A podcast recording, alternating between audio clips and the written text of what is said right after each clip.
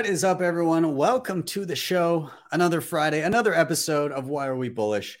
We've got a monster panel tonight. Very excited for this one. Uh, a lot of my my favorite people uh, in the space, and uh, yeah, very excited for this one. Um, we'll do intros momentarily. I hope you've all had a good week.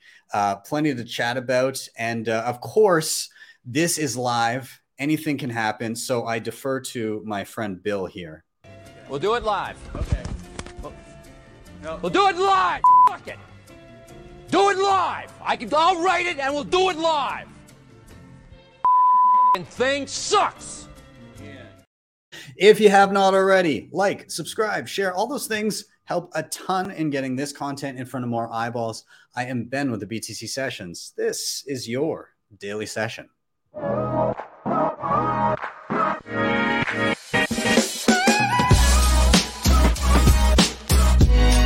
Hodl the Bitcoin.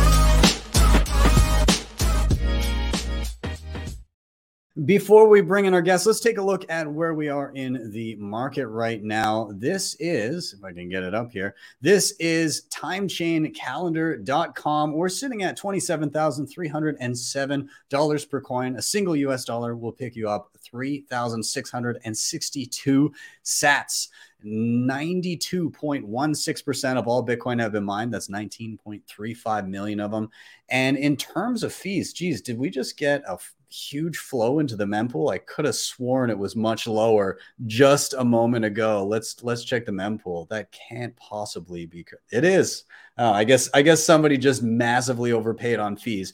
Anyways, you're probably fine with like four or five sats per byte right now, but somebody just op- opted to you know 10x that. So uh yeah mempool is not particularly busy. Uh it's been uh actually kind of quiet lately. So yeah uh don't worry too much but still lightning rbf all that good stuff in case we get an influx. Shout out to sponsors of the show hodlhodl.com if you're stacking sats and you've got a, th- a few priorities in mind things like peer-to-peer transactions instant self-custody no kyc then hodl hodl is the place to go you can sign up in minutes with nothing more than an email address uh, pretty simple choose a currency a payment method an amount and start viewing offers and trading KYC free. Uh, yeah, check them out. They also have a lending platform uh, in which nothing is ever rehypothecated. So you can check that out down below. Uh, also, once you stack those non KYC sats, you might want to put it and secure it in the best damn hardware on the market. And I love my Coldcard Mark IV. In fact, I was just doing some tutorials with some people. Uh, anyways, CoinKite knocks it out of the park all the time. I love the Mark IV. It's a beast. Uh, but other great things out of out of CoinKite, Tap Signer, Sats Card, Block Clock, Opendime, all that stuff, and coming soon the Coldcard Q1 uh, this year. It looks insane. So be sure to check them out. CoinKite.com. You can use code BTC Sessions for five percent off everything in the store.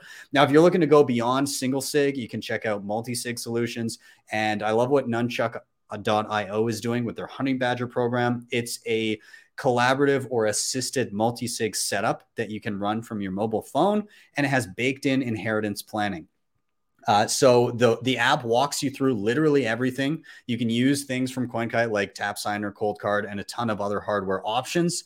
Uh, it does have that baked in again. Uh, planning for inheritance so you know that your sats are going to get where they need to get if anything should happen to you and one of my favorite things about it is uh, no kyc also, you don't need to give up personal information in order to use this thing. It's really clever how they done it. So uh, yeah, check them out. I've gonna done a full tutorial on it.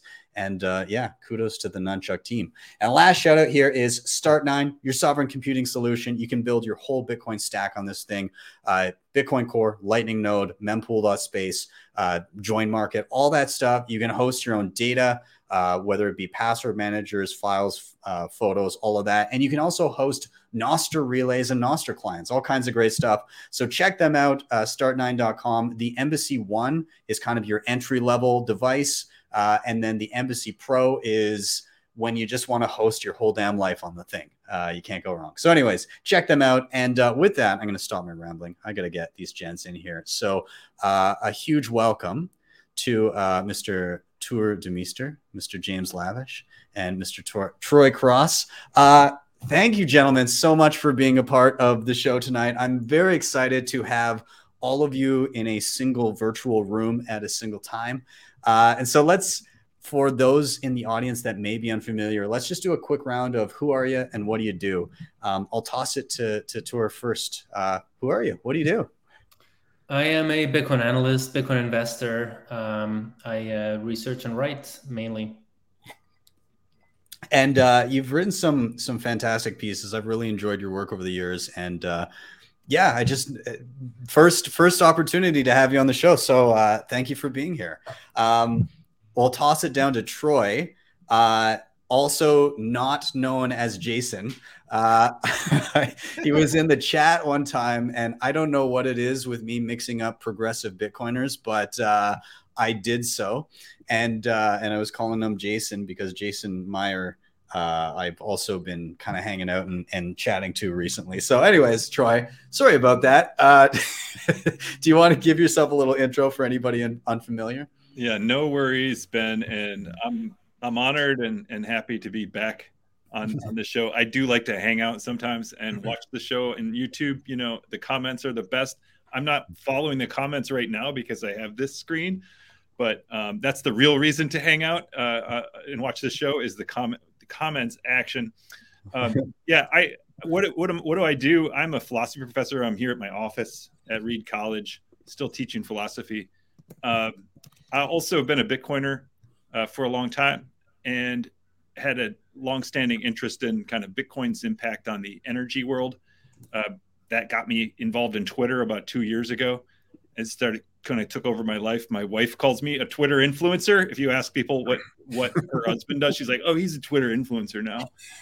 and uh, and then uh, other people know me as the uh, the chief ESG officer of the Bitcoin Corporation, reporting directly to the Bitcoin CEO. oh, I mean, that's a high title. I feel like you peaked there, really. Totally.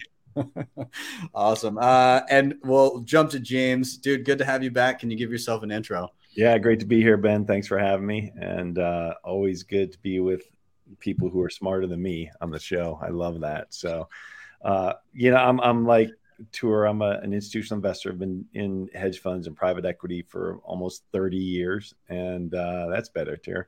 And uh, there you go. um, but I call myself a reformed hedge fund manager, and that and that means I am dedicating the rest of my career to this space in Bitcoin. Um, as you as you know, I'm uh, I'm teaming up with a, a, number of people like Greg Foss, uh, Larry Lepard, Larry's partner, uh, David um, and uh, and Cory uh, Klippsten at Swan that we're we're launching a Bitcoin focused hedge fund. So, but that all that going on, if you ask my wife what I do, she'll tell you I shit post on Twitter all day. Is that inaccurate in any way, though? You know, I can't blame her. I can't blame her. So, well, but, awesome. Uh, I'm glad to have all of you uh, again. Thank you for your time, and uh, and we're gonna dive in. So, um, again, shout out to everybody in the chat right now. Keep those messages coming. I'll start. I'll start uh, trying not to distract these guys too much with them, but I'll still be pulling them up regularly if it uh, if it has relevance to the conversation. Uh, but if you're new here, this is why are we bullish? Very simple premise to the show. Each of us has come with a reason why we're bullish or something that is top of mind, something we're currently interested in. So the flow of the show is basically three pronged. Somebody's going to drop a reason why they're bullish. Uh, up next, all together, we're going to riff on that reason, discuss. And then third, we're going to rotate to the next person until each one of us has a turn. So very simple. We go by the three R's reason, riff, rotate. Uh, I'm going to get us started this evening.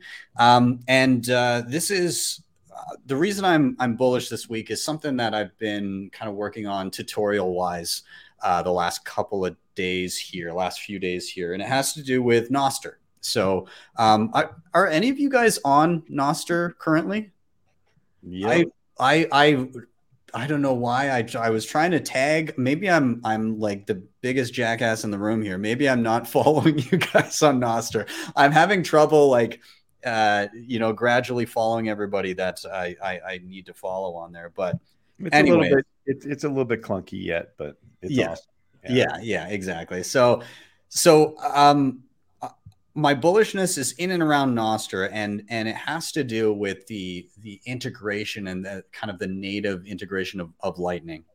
And um and so those people that are using nostr a lot of people um, to be able to send lightning tips to and from on different posts uh, they'll just really simply download a a, uh, a, a custodial lightning wallet and then get a, a lightning address which looks like an email address from that and put it in your profile and then you can instantly receive sats from anywhere at any time instantly.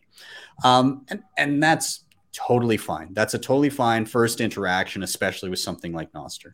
Um, especially if you're just dealing with a few bucks at a time. But th- my reason in and around being bullish with nostr and zaps in particular right now is uh, the seemingly uh, the, the the trajectory that we're on of having non-custodial zaps become easier to attain. And and so uh, what i did this week is i managed to set up um, a lightning node and have uh, my own lightning address that goes directly to that node and can send and receive zaps non-custodially. And so I, I kind of used an in-between solution. I used something called uh, voltage and I'll, i'm going to why not have some visual accompaniment here? But uh, i used uh, i used voltage and so what they do is is they'll host infrastructure for you um, but they don't have any access to your funds. It's all it's all uh, basically locked up with the credentials that you create which they don't have any access to. So um, you can set up your own lightning node in a few minutes. You can establish some lightning channels. And then you can it basically they give you the option to create your own uh, not only your own lightning address but it also doubles as your nip05 identifier which anybody watching that doesn't know what the hell that is basically it's an easy way to be able to search you up on nostr. So mine would be btc sessions at vlt.ge or at voltage and so, so anybody can search me up by that handle, but you can also send lightning transactions, not just on Nostr, but from anywhere to that address.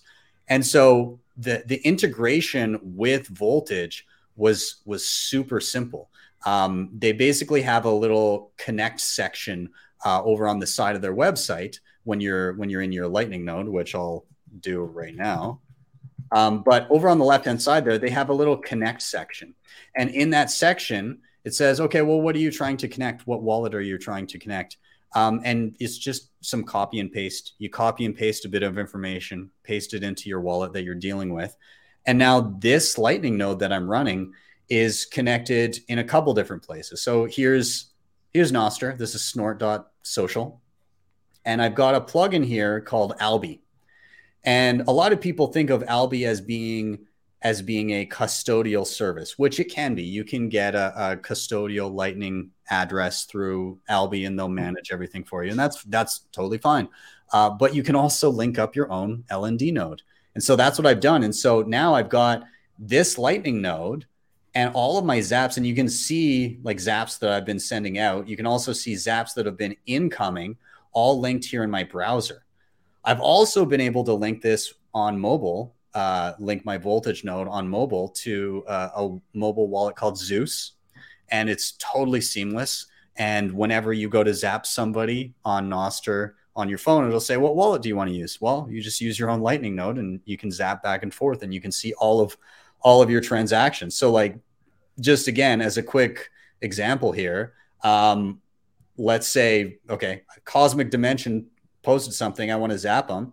I'm just going to tap that. I'm going to send them a thousand sats and it's just going to give me that notification. Hey, do you want, and this is my own lightning node that I'm dealing with. I'm just going to hit pay and off goes a thousand sats to, uh, to cosmic dimension right there. And, uh, again, it's, it's all non-custodial, which is, which is fantastic. So I'm, I'm very excited that, that it's getting easier to be self-sovereign in using a lot of these solutions. And it's not to say that everybody has to go that route, but the setup for this was not too difficult and it's going to get easier with things like Breeze dropping their SDK, things like um, Greenlight uh, put together by Blockstream, where you know you're going to hit a couple of buttons and it's going to spin up a Lightning node on your phone, and your liquidity will be automatic, and you don't have to think about Lightning channels. It's all pushed to the background. Um, the the amount of innovation that I've seen in Lightning uh, since first playing around in 2018 with the first mobile client where I had no clue what I was doing and it honestly being clunky as hell uh, to now where any person can download an app um, and either custodially or completely non-custodially be interacting with lightning in minutes is is unbelievable so i'm going to kind of leave it there and just open it up to comments and conversations around this topic. But uh, what have you guys been seeing in and around Lightning? Where are you at with it? I just had a, a quick uh, question, I guess. Mm-hmm. Do you also like whenever you get zapped? Do you like have that like um, impossible to ignore notion that one satoshi is gonna be a dollar. So it's like you know i get like a thousand bucks in the future. Like that's yeah. amazing. Cosmic dimension just got a thousand dollars for a meme i didn't even read.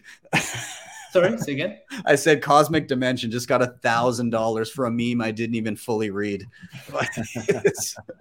We will for sure. Years from now we'll be chatting to grandchildren or great grandchildren saying one time in a live stream, you know, I watched somebody nonchalantly send a thousand sats for a, a, a, shit post on Nostr. I think it's hilarious. Do you usually use the uh, the desktop client for it? Uh, so I use yeah, I use Snort on yeah. on desktop. Although I use Iris a little bit as well. Those are kind of the two that I've been ping ponging between.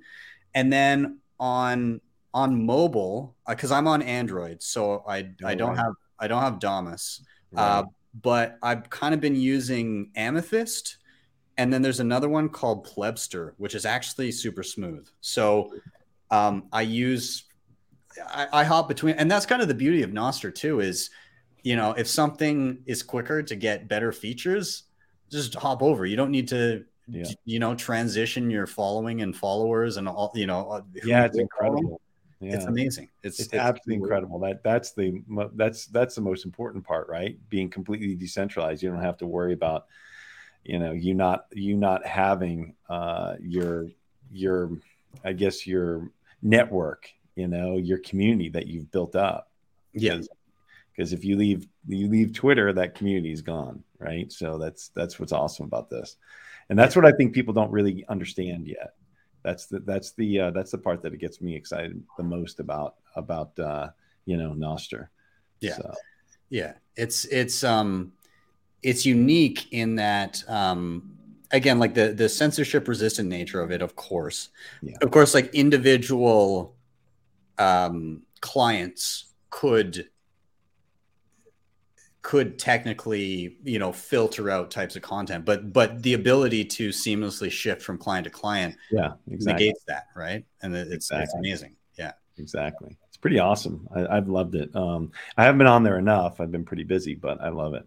Yeah. it's just, it's one of those things that you know like i was talking to jeff booth the other day about it and it's it's a technology that is that is at the absolute beginning you know? Mm-hmm. so if you remember Twitter, for those of you who are old enough to remember when that came out, it was pretty clunky in the beginning. And so it's just what it is. But when you're there in the beginning, the network effects are just massive, right? Yeah. So, yeah. Yeah. It's awesome. What, when, when did you guys start dabbling in not like when did you start uh, start up a profile? Like right after Christmas, I think, somewhere around early January. Yeah. Yeah. About the same right when that was the big jump, right? Yeah, yeah. I was, of, I was, one of the bandwagons. I was one of the Twitter bandwagoners. Yeah, yeah. Troy, what about you? When did when did you hop in? I was a few weeks later than that. I think I was a, I was a late comer, um, and I haven't used it a ton. In mm-hmm. in a way, I, I love it. I think it's um, I think it's the future. Um, but here's where you see the power of network effects. You know, Twitter just right now has just a vastly better network effect. As flawed as it is, as ridiculous as it is, it's kind of like the dollar. Like Twitter is like the dollar relative to uh, the bit, you know, up up and coming Bitcoin, which is like a better basic technology but worse uh, network effects. And those yeah. network effects are powerful. And for me, especially, like the reason I'm on Twitter is not to talk to Bitcoiners. It's to talk to no coiners, pre coiners, right? Yeah. And they're not on. They're you know they're still on Twitter if if if they're even there. Yeah. So it's sort of like depends on your mission too and what you're doing there. If it's mm-hmm. like hanging out with friends, yeah, Nostr, awesome. Uh, mm-hmm. If you're developing Lightning, awesome. Yeah, I did come before Damus was was integrated with Zaps, um, and then um, like just being able to to zap through. Um, I guess I use Wallet of Satoshi over there. Yeah, yeah. Uh, that it is just so fast and convenient. It's like, holy crap, this is this is this is what we dreamed about back in the day, a long, long time ago, right? Remember the first tip bots came on uh, Reddit, and everybody had these moments of tipping each other like crazy, and it mm. didn't really happen when when it happened to Twitter. Like we didn't really get the tip the tipping because mm-hmm. it wasn't really integrated with posting. Yeah. But now it is um, on Nostr, so that was hugely exciting, like a major like you're talking about these kind of regrets that we might have of zapping uh, mm-hmm. somebody a thousand sats. I have those regrets from the early tipbot days. Right? read it already because it already happened. We already did that. Um, but but it, to do it in a way that's um, you know, my next thought was immediately like, wow, Wallet of Satoshi is working a lot better for this than you know using my node and Blue Wallet. And uh, it, it, it's it's going to actually push people to to Wallet of Satoshi or or other sorts of similarly easy and fast uh, custodial wallets right? So you're you're a little bit at the beginning which i didn't know about i didn't know about voltage. I have see this is what you don't get when you're not hanging out over there. Like i've actually missed what's going on over there. And i'm super encouraged but also just like curious and i want to set it up for myself now. Yeah it's it's it's it's pretty awesome. Um the did you guys see when um uh what's his name? Matt uh uh, Taibbi, the the Taibbi. Twitter files guy, he jumped on Nostr now. Oh, um, oh, really? Yeah, yeah, yeah, yeah. I did see that actually. Yeah, the network effect will come. It will come yeah, if the will. technology's there. Well, and, yeah. and the best part is is his migration was specifically from a mindset of free speech. It wasn't at all to do with Bitcoin. And right. then he got there and everybody's like, "Oh, you got to you got to enable zaps." And he's like, "What the hell are zaps?" And so like that was this was his foray into experiencing Bitcoin through a free speech lens, awesome. which is a very unique kind of thing, especially in the West to see. Mm-hmm. That's that's interesting. Yeah. Hey uh, Edgar, what's up, bud? Edgar's giving shout outs. Also, uh, Tuur, I'll have you know that our resident yellow puppet, Yellow, uh, oh, is God. choosing is choosing violence in the chat here. Uh, he he said, "You know what? Double the U and double the E." We're his parents. They're like, you know, let's just double it. It's it was like that. Uh, what was her name again? That woman who was um, um, pumping BitConnect. Like she was saying, like oh, we're yeah. gonna double the mining. Yeah. If that meant anything. Double it. Um, I love it. I love yeah, it. but as, as, I remember as a teenager, I was uh, I was upset that my name was hard to to understand internationally or to pronounce. But uh, I've, I've I've had some time to get over it. Yeah, that's okay. It's if, if people can't can't get it, then they're lost, I suppose. they'll, they'll have to learn at some point. Um, all right, and gentlemen, any final thoughts in and around uh, Nostr, things that you'd like to see, you know, kind of where we're at right now, and just to wrap the the convo here. Yeah, I mean, uh, I got I got started with Nostr like last December, um, and um, yeah, I agree. It's very, very, very, very early, but still, like there, there's so many implementations already. Like that's exciting, and I, I feel like in terms of network effect, like the only thing they really need to do, they don't really need to create their own network effect. It's more about just being ready for when when Twitter inevitably is going to get censored, and just more and more people are going to go into Nostr. Um, mm-hmm. And I have noticed with the zapping, it almost like, it almost kind of like it innately makes fun of traditional social media because like when you, you have like a what I don't want to what is it a note on Nostr if you Yeah. post something yeah if you have like a note on Nostr and you get a few likes you're kind of like yeah you guys like unless you zap me like I don't think you really like this like you're kind of like you know Yeah. pretending and I feel like that's gonna that's gonna bleed into traditional social media it's like who cares about Facebook likes or you know, give me some Nostr zaps Yeah. that's like Oh yeah. Well, well, Damus just added an option for uh, Zaps only. yeah And so so it basically it removes the option for you to even like something. And so you have to put some economic power behind uh, an approval of something. And if you enable Zaps only, you get a special badge beside your name when you're on the on the site. Uh, so I mean, again, like you're right. It, the the idea of a like, it's it's like this. We kind of have this this culture of of virtue signaling now in social media. Um, but it, that when you actually have, um, you know, a, a direct economic uh, communication Mhm. layer on top of that, it becomes less virtue signaling and more, oh, I, I really value what you've said and I'm willing to send a thousand dollars for a meme, um, a thousand sats for a meme. Um, yeah, it- again, it, it totally changes the dynamic. And a lot of, you know, a, a lot of people um, offering up a small economic, uh, you know, economically uh, relayed a message of approval uh, becomes very meaningful for the person that created the content. Like w- when I Mhm. think of um, even just the the the value for value doing podcasts, like I always upload this as audio only to to uh, again the the the podcasting 2.0. If I had a thousand listeners on an episode and everybody you know like zapped or streamed a dollar worth of sats. That's a meaningful chunk of change for a single piece of content and a not super meaningful amount of of uh, you know expenditure for an individual listening. Um, and so yeah I, I mean i think this is where it takes off where where you get value in numbers and and we get this what are you doing with likes nobody cares about those anymore Yeah. um, And, Yeah. and, and and can I just add one more thing? Um, I think it's imperative that this take off quickly, and it's Mhm. imperative that it be done in a self custodied way for two reasons. I mean, one is that once we get people using it in this way, then when regulators try to do what they are inevitably going to do, which is um, they're going to they're going to try to filter which transactions are uh, allowed. Mhm. Um, there will be a base of people who will say that's ridiculous. This is like paying somebody, you know, twenty bucks to mow my lawn. And it's just zapping people on Nostr is now like it, it'll be part of daily life.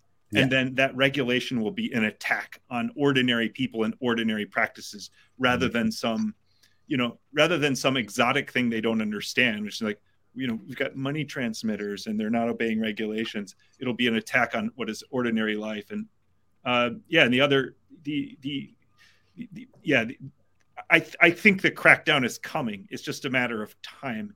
Uh, so Yeah. build up p- political resistance against it, but also using self custody uh, tools so that there isn't a throat to choke, so to speak, uh, because you, you could see a- any uh, any custody service uh, getting a notification and they're going to have to comply with it, right? And Yeah. it's only by building these kind of tools that uh, that you know that we can escape that. Uh, but these tools are always clunkier. They're always harder to use. And this is the very game from the very beginning of Bitcoin. This is what Bitcoin itself is all about. How do you get Yeah. people to use a freedom technology, which is clunky and doesn't have a team like Amazon, Microsoft, Apple behind it, making that user experience perfect, uh, but is nevertheless resistant to centralized authority? Hmm. It's the very same thing that we're now facing on on Nostr. How do you get people to use it? Satoshi's, you know, genius was, you know, with NGU technology, yeah he will motivate people in, in, in ways that other other kinds of technology are, are it's hard to get people to adopt them, and then people will build tools around it on other layers. You know, so yeah, it's weird that we're still having exactly the same conversation, mm-hmm. uh, as at the very birth of Bitcoin, but it is the same conversation. And I think we're at kind of a pivotal moment right now because the the sentiment in Washington is pretty intense among among among some lawmakers and some uh, agency heads, I think. Mm-hmm. And so it's like you know, the clock is ticking on us.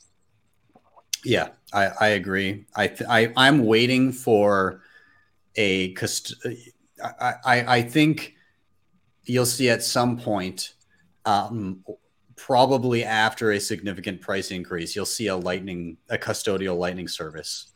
Uh, you know, get served notice of oh hey, you know, you gotta you got to rein it in. We got to find out who all your clients are, all that kind of stuff.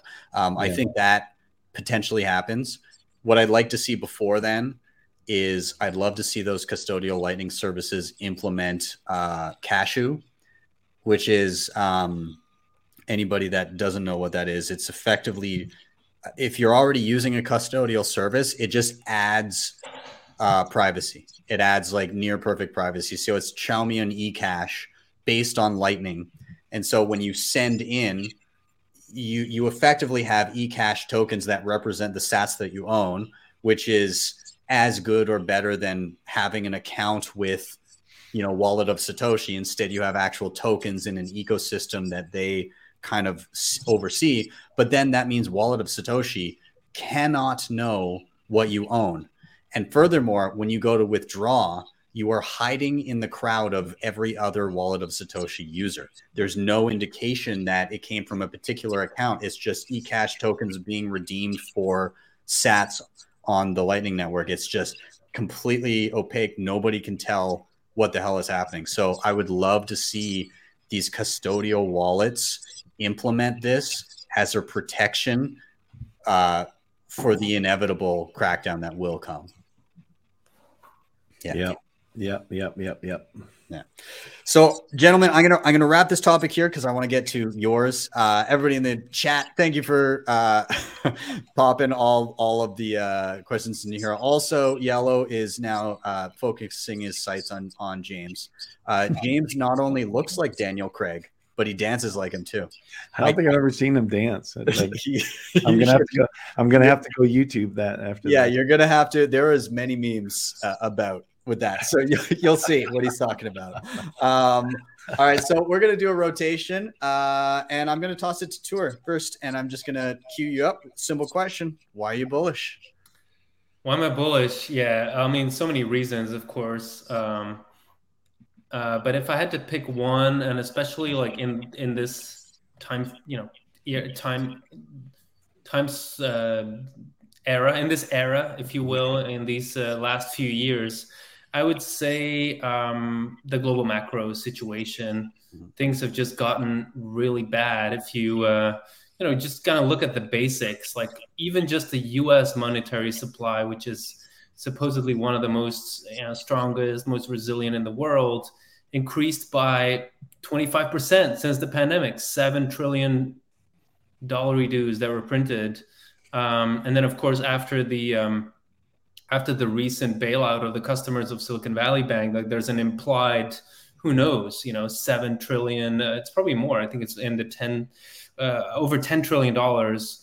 That is kind of like a symbolic bailout. Like all these small banks, people expect that those are going to be rescued too. Backstop. Um, you know, yeah. other things. You know, minimum reserve requirement was dropped to zero percent in 2020. Like you can just look that up. That stuff.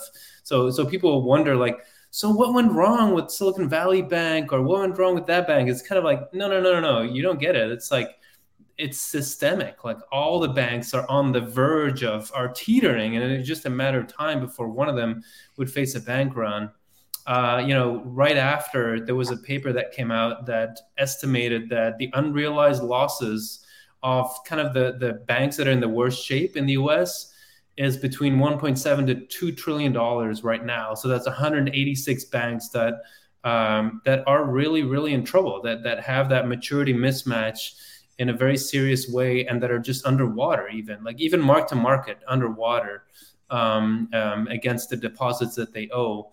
Um, and then it's like oh but all these accounts are you know insured by the fdic it's like all right well let's look at the balance sheet of the fdic it's it's an insurance entity it, it must have assets on their balance sheet and you can see it you know and um, what you see is that uh, there's about 10 trillion dollars in outstanding us deposits if there was a bank run the fdic only has enough reserves to cover 1.26% of that so you know this is just uh, lipstick on a pig. I mean, it's just it's yeah. just kind of for show. And so, to me, the bigger picture of like, okay, what is the bullish picture for Bitcoin?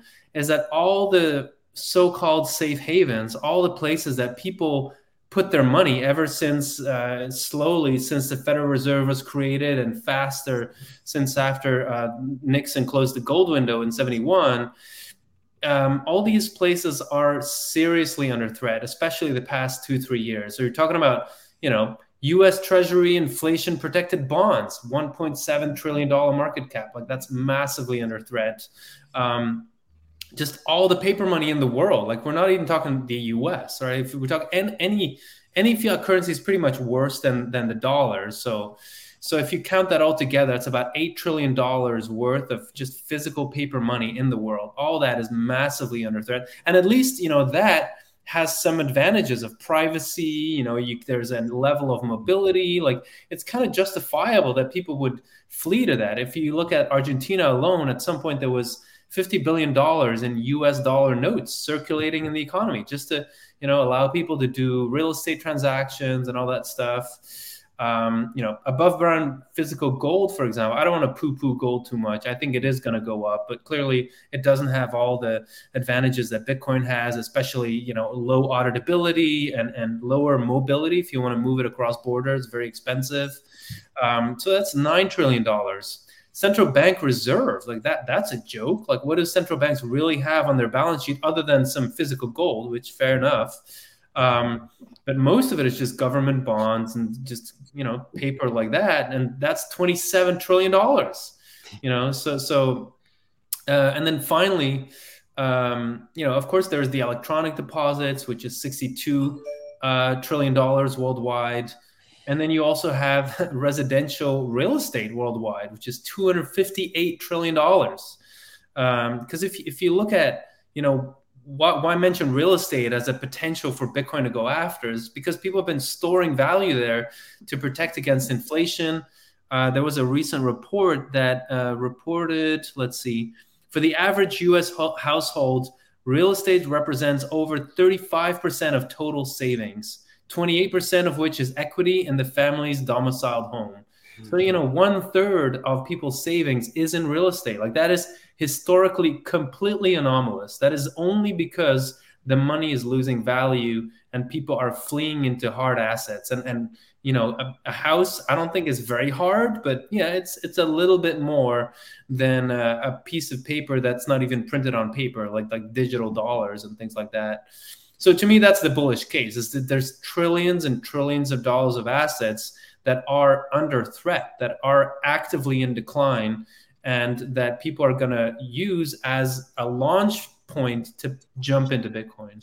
Do you, do you? So my question to you then would be: Do you see this playing out as a a gradual realization of oh, all of this stuff isn't safe, and then people trying to hone in on on what's real, mm-hmm. and thus you get you know the the Weimar gold chart that that kind of thing happening at some point in the future? Do you think that's our our inevitable future here, or you mean like a melt up? For for yeah for gold for for Bitcoin for anything that is verifiably hard that that actually has scarcity and value and not just all this paper crap do you do you think that we see these periods of uncertainty where the it's super volatile and there's a ton of noise and it's impossible to tell what's going on. But if you zoom out on a long enough trajectory the general slope for things like bitcoin is up and to the right. Absolutely. Absolutely. I think uh, uh, what you're saying is spot on because the, the the volatility will be there. We've seen a bunch of it. 2021 was a year of madness i mean like i don't think it's a coincidence that we saw wall street bets you know these like crazy bets on AMC and whatnot on these like YOLO stocks yeah. and the NFT craze and the mortgage bubble mm-hmm. and a bunch of other like just completely lunatic things that happened and and and yeah if we zoom out that'll just be one blip like mm-hmm. that was the system starting to melt down and and part of that you know impetus was people are afraid of of inflation and they're trying to you know in their mind they're like it's more fun to think about making profit than it is to think that you're running for your life. And so people kind of yeah. i think they sell it to themselves as like oh yeah this is fun or like you know where uh, or I'm, I'm saving for my family or something. Whereas at, at some point they're going to start realizing that they're running away from inflation yeah. Um, yeah. So, so you know, it's the the literally economic physics, right? I mean, if certain assets are going to melt down, certain other assets are going to have to melt up. Like the value has to go somewhere, and I think Bitcoin is going to be a huge recipient of that. Yeah. I, I agree. Mm-hmm. Uh, I, I want to open it up to uh, Troy or James if either you want to dive in, uh, comment, question, whatever. Yeah, no, I, I agree fully with what Tuur is saying. You know, um, that we're we're on the we're on the precipice of having. I think we're going to have a, a personally. think we're going to have a pretty hard recession that that's that's coming at us. You know, uh, it's hard. It we we're seeing signals of it, and they're conflicting signals in the in the uh, economic data. But if you look at just how quickly the Fed raised rates, I mean, it, there's no way we're seeing all those lagging effects yet. And with the sheer just the amount of leverage that's in the system where it's pointing to something that's going to break. And you know uh, what does that mean? We, well we're looking at either another credit event or like a watershed moment of massive massive layoffs um, and uh, and you know profitability margins squeezed uh, and and the market selling off. And then just like Tuur said it, you know the the, the value's got to go somewhere. If they're taking it out of the market, if they're taking it out of their houses, it's got to go somewhere because people need to store that value as as the the dollar continues and all currencies, all fiat currencies continue to debase. It, it's just reality. Mm-hmm. So um, I agree. it's it's almost like we we don't we don't have a clear picture of of our purchasing power um, with anything really currently um, because you can you can look in a bank account and say I have this many dollars, and my understanding is that if I went to spend these dollars right now, they would purchase me the following things. Mm-hmm. Um, but when when a lot of people go to do that simultaneously, it affects the price of the things that you want to buy, mm-hmm. and uh, and and furthermore when more dollars are created of course it, it it affects the purchasing power of those dollars you're holding and and and so we, we just have no clue as to even in bitcoin terms what what that kind of resting place will be when we when we come to uh, uh you know a, a, a place where we have a measuring stick that can't be manipulated like when when the dust settles mm-hmm. and and most of the the bogus crap implodes. What does a sat buy you? What what is that purchasing power? How much how much of the supposed productivity that is out there that we think that our dollars can buy currently how much of that is fictitious? Yeah know? it's not it's not the price going up in bitcoin. It's just the it's the uh it's the flip of that. It's the inverse. It's just the the, the dollar debasing or the euro debasing or the yen debasing. That's all it is. is there a scenario where um i mean i guess i'm kind of answering my question here but like I, I picture a scenario where we the the entire world realizes that we have much less resources than we initially thought. And you know when you hmm. look at your bank account and think one day oh i've got you know i've got x number of dollars and this is going to buy me something it the the reality is is that's that's kind of like a um, a promise to to be able to redeem for something that might not be there yeah, and even worse though, Ben, is uh, people look at their bank account and they have this number in their head of what they need for the future, right? Mm-hmm. They need a certain amount of money to either retire or work a lot less in the future. and that number just keeps growing and growing and growing and you can't keep up and you can't yeah. get to it and that's the that's the problem that people are starting to wake up to they're seriously starting to wake up to it, it so. you know what would fix all of this is if uh, and i've said this on shows before but if your bank account didn't show the number of dollars but it showed the percent of the world economy which you had because yeah if, if it was a percentage even though it'd be a small percentage you would watch those numbers tick down and down and down forever because yeah. you are not on the receiving end of the Cantillon effect. That's right. Um, and that that would wake up a lot of people, but that's it's not how our bank accounts work right now, unfortunately. Yeah, but that's not yeah, Ben. Yeah. What, what, you're talking about relates to the um, the Austrians have written a lot about this, uh, the stages of production and the structure of production in, in, an economy, mm-hmm. and and because it's you know people have that idea like oh yeah we've, we've been living above our means and so you know something's got to give, but if you think about it like how what actually happens when you allow an economy to live above its means for for decades sometimes it's easiest to just imagine a family like imagine a just a regular middle class family and all of a sudden they've been told you can borrow infinite amounts as much as you want and your interest rate is half a percent per year and you can do as much as you want. And so they they go to town. And so what do we do? They they they you know build a pool in their backyard and they they start you know uh, some kind of business idea and it goes bust but that's okay because they can borrow more. And they they they they they, they build a mansion and they they buy uh, you know a car for grandma and all that stuff.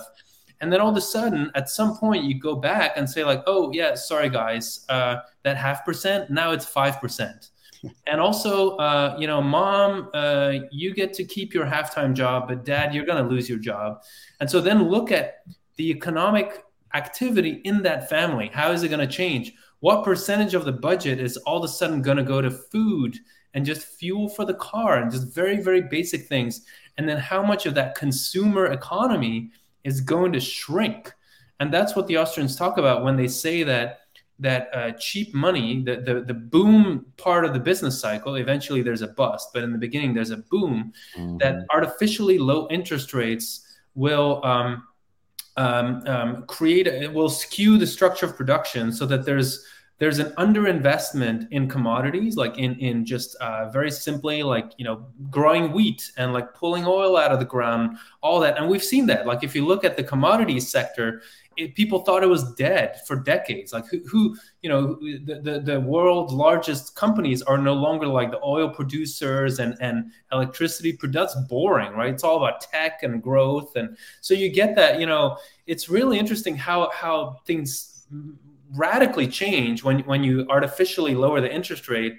But then that means, of course, in a depression, all that gets turned back you know, it gets rolled back, and all of a sudden, people, if you look at Weimar, which is of course extreme, but there there are percentages that you can see where people all of a sudden spend uh, like 39% of the household budget on food like things like that. Like that's an of course you know that's an extreme situation but but that's what happens in a depression. And so that's why and and and to like yeah and and we're we've gotten to the point where we've been doing this for so long. The ZIRP has been going on for so long that that that spring is coiled really tight. Yes. Right? And so yes. what you're talking about is those effects are going to be that much more powerful when we do have that deflationary event. And that's right. Yeah. And and and I mean to me that also explain the fact that we've been doing it for decades. I mean, it's been done to us really.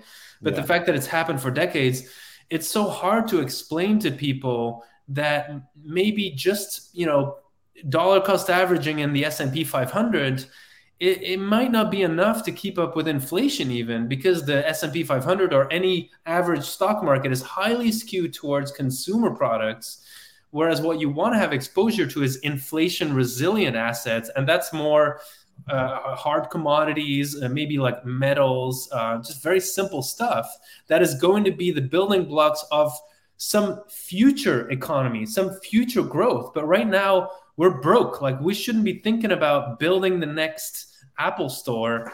We should just be thinking about how to, you know, how to get food on the table, literally. Yeah. Yeah. And then, and then, I mean, I guess to finish it up, like the argument for Bitcoin to me has always been because from the start, when I did my, before I knew about Bitcoin, I knew I was searching for assets that had, that were scarce and that had low third party risk. Because what you want in a depression where this structure of production is being rebalanced, you have a massive transfers of wealth that are happening, massive, massive. Uh, and so that value has to find a channel to go through. And that's why in the depression in the 30s, Keynes John Maynard Keynes was invested in gold mining stocks. That's where he made his money during the Depression. Um, those kind of things, because those are the channels through which the value goes to then later be reinvested. And so I think Bitcoin is just a phenomenally excellent uh, channel to to be a recipient of that kind of value. Yeah. Mm. Yep. Yeah. Um, I want to. I want Troy. I feel like I've I've put you in a corner, and I and you never put Troy in a corner. So uh, did, did you want to? Is that a Roadhouse reference? Am Yeah. I am I baby? it is. It is. Nobody puts baby in a corner. uh, did you want to tag in anything? Yeah, that- just uh, I mean, I hesitate to say anything about macro with these two gentlemen, and um, I'm a big fan of both of their uh, both of their thought and, and work. Uh, I think something you know when when the banking crisis started, I was thinking of in terms of is it inflationary, is it deflationary? Because you know when money gets destroyed, it's kind of not like physics. It doesn't really have to go anywhere because price is just like where the last you know marginal seller met the marginal buyer and Mhm. people do kind of think of it like as if there's energy or there's a quantity of fluid that has to be preserved but really what happens is we've had an illu- we have we have real productive goods and that's a real thing. Like there's a quantity of stuff out there like oil or wheat but but wealth there's an illusory quantity. And uh it, it, it during one of these these deflationary episodes just like everything is collapsing. And i remember i learned this lesson the hard way in 2007 2008 when my instinct was to buy commodities in gold as the market was crashing and i did. And then i just watched them plummet like further and further and the only thing people wanted was liquidity in the crisis because Mhm. debt was collapsing and there was no trust in anything. And so ev- what did everyone flee to? Like the dollar. The dollar was what grew early on. And then and then everything else followed right? Like um stock market exploded once there was a full like contraction everything exploded after that. But initially it was just like everything fell. And it would not surprise me if if bitcoin had that sort of you know acted like gold did during a deflationary contraction. I think what's different this time is ben something you said people realizing that they don't have money in a bank. I mean pe- people just we, we talk about dollars as if they're the same whether it's cash or whether it's a deposit you have at wells fargo. But the deposit at wells fargo is just a promise uh, from that bank. That's all it is. It, it's not a dollar. And you don't have dollars in the bank. There's no such thing. And go back to Tuur's point early on you know what you have is a promise and then you've got this fdic promise which is also not backed. And so rather than sort of being in the is it inflationary de- deflationary? And i know there's complications because i read your stuff james uh, that you know what we're really thinking about is inflationary is the response to this in order to handle our debt during a deflationary episode. We're going to to create inflation right? But will that on net be inflationary? I, I don't know. I would leave it to these guys. But what i did see that special was that the light at least for some people yeah tyler durden yes ious in a bank. For some people the inside outside money thing clicked where they for the first time realized that a savings account is just a promise to pay from the bank and uh, nothing more. And that that promise wasn't necessarily good. It sort of depends on what the bank has done. In a way it was like the realization that people had in crypto who were into uh, you know celsius and voyager and so on where they were like oh i've got my bitcoin like earning interest um, you know i've got bitcoin uh, uh, earning interest. I've committed it for a, a quarter and i'm getting 5% or blockfi or whatever. And then uh, suddenly it's like where did my money go? You have a lot of people asking uh, you know Mashinsky where their money is. Where, where i gave you my money. Where did it go? Who has my money? And it's kind of like it's that physics picture. Well, it had to go somewhere. No, it did. It didn't. It, it, there was like a bunch of fictional value out there uh, that it chased after, and then there's simply nobody who wants to buy Terra Luna anymore. And that, uh, like, there were people who wanted to buy it. Now nobody wants to buy it. and so you, you, you, all you ever had was a note. There was a bet made on your behalf. Your money isn't anywhere. You, you, it never really was. It, it, it didn't. It, it's not. That's not what banks do. They don't go store your money, and that's not what Nexo does with your money either. Uh, now people are realizing that not just in the crypto land, but in Bankland. So now it's like and it's gone. Yeah. so now it's like, okay, that's the thing that makes me bullish about Bitcoin long term rather than, you know, the supply of money.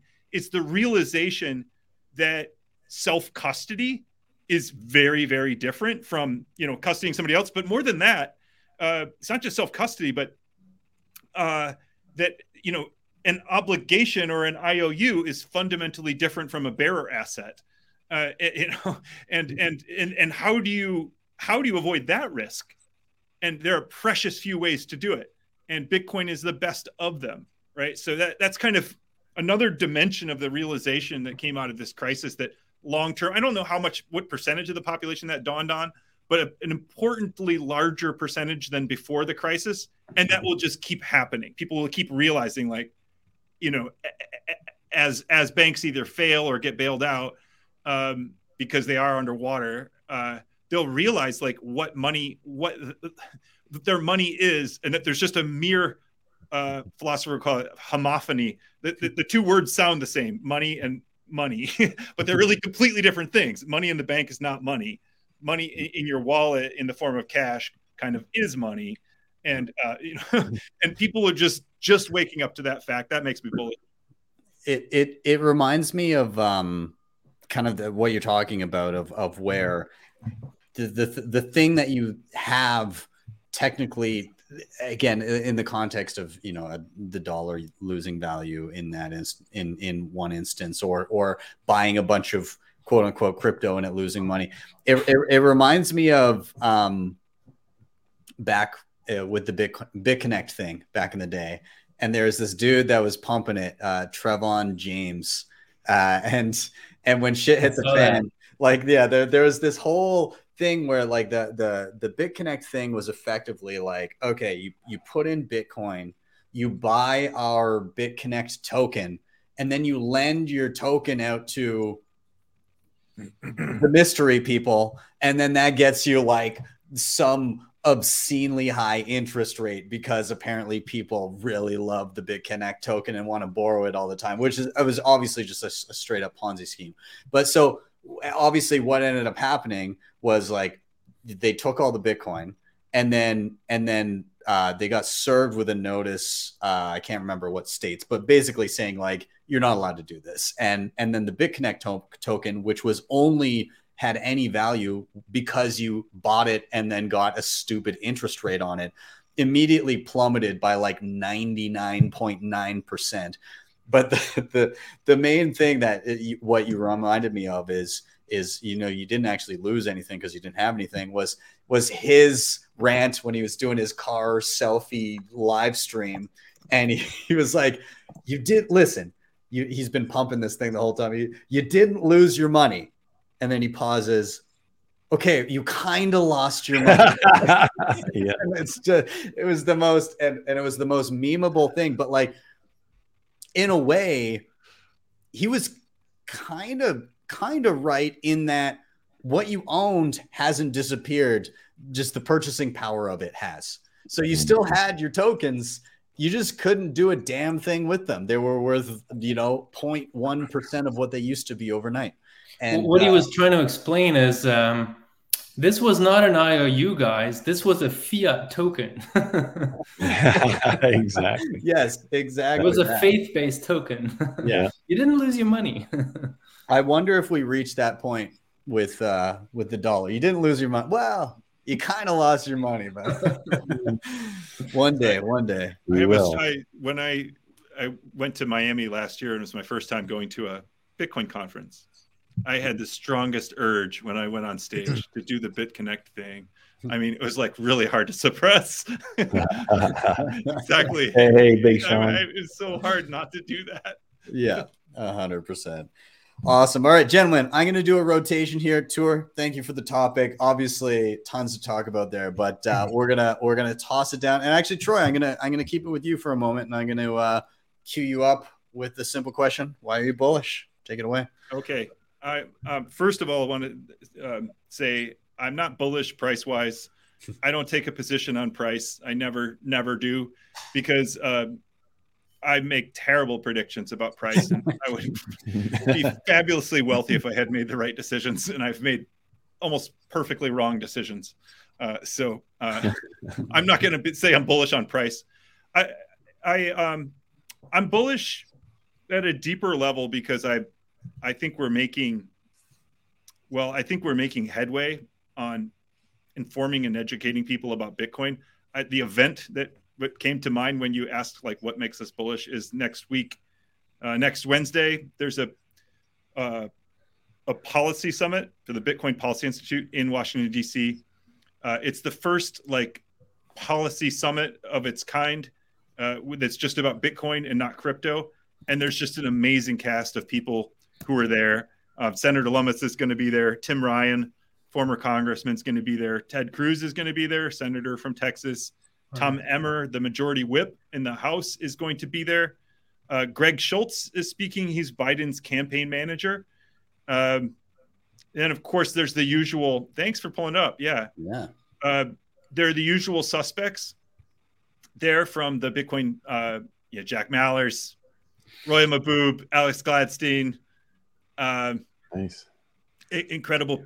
Some people from industry. So we've got policy people, industry people, lawmakers, uh, uh, you know, academics like myself. Um, it's this hasn't happened, and it really needs to happen. Uh, we have a we have a confusion between Bitcoin and crypto in in mm-hmm. DC. Uh, we have some kind of allies in the crypto world who have actually done a lot of good work for Bitcoin. They've been the primary people fighting for Bitcoin in DC throughout its life. They've been kind of mixed up together, right? But the downside of that is there are important differences between Bitcoin and crypto, and um, lawmakers and policy people and p- pieces of the executive branch need to hear and understand that. Like we actually agree with a lot of what Senator Elizabeth Warren has to say about crypto. Like we agree that like 99% of it is scam filled and uh, trash. And so it's like people are going to be surprised to hear that that um, that some of their critiques of crypto, we're we're actually kind of sensitive to a, a, lot of that, and also uh, we're going to give a full-throated defense of mining and uh, Bitcoin's role in in in you know helping people uh, live better lives and be more free around the world. So.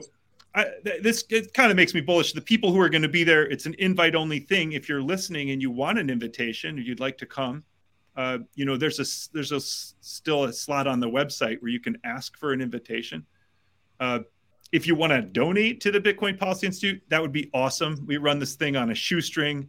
We get nominal payments. Uh, I, I, am net negative in my work for Bitcoin. I've definitely spent more uh, than I have made from the Bitcoin Policy Institute. This is basically volunteer work.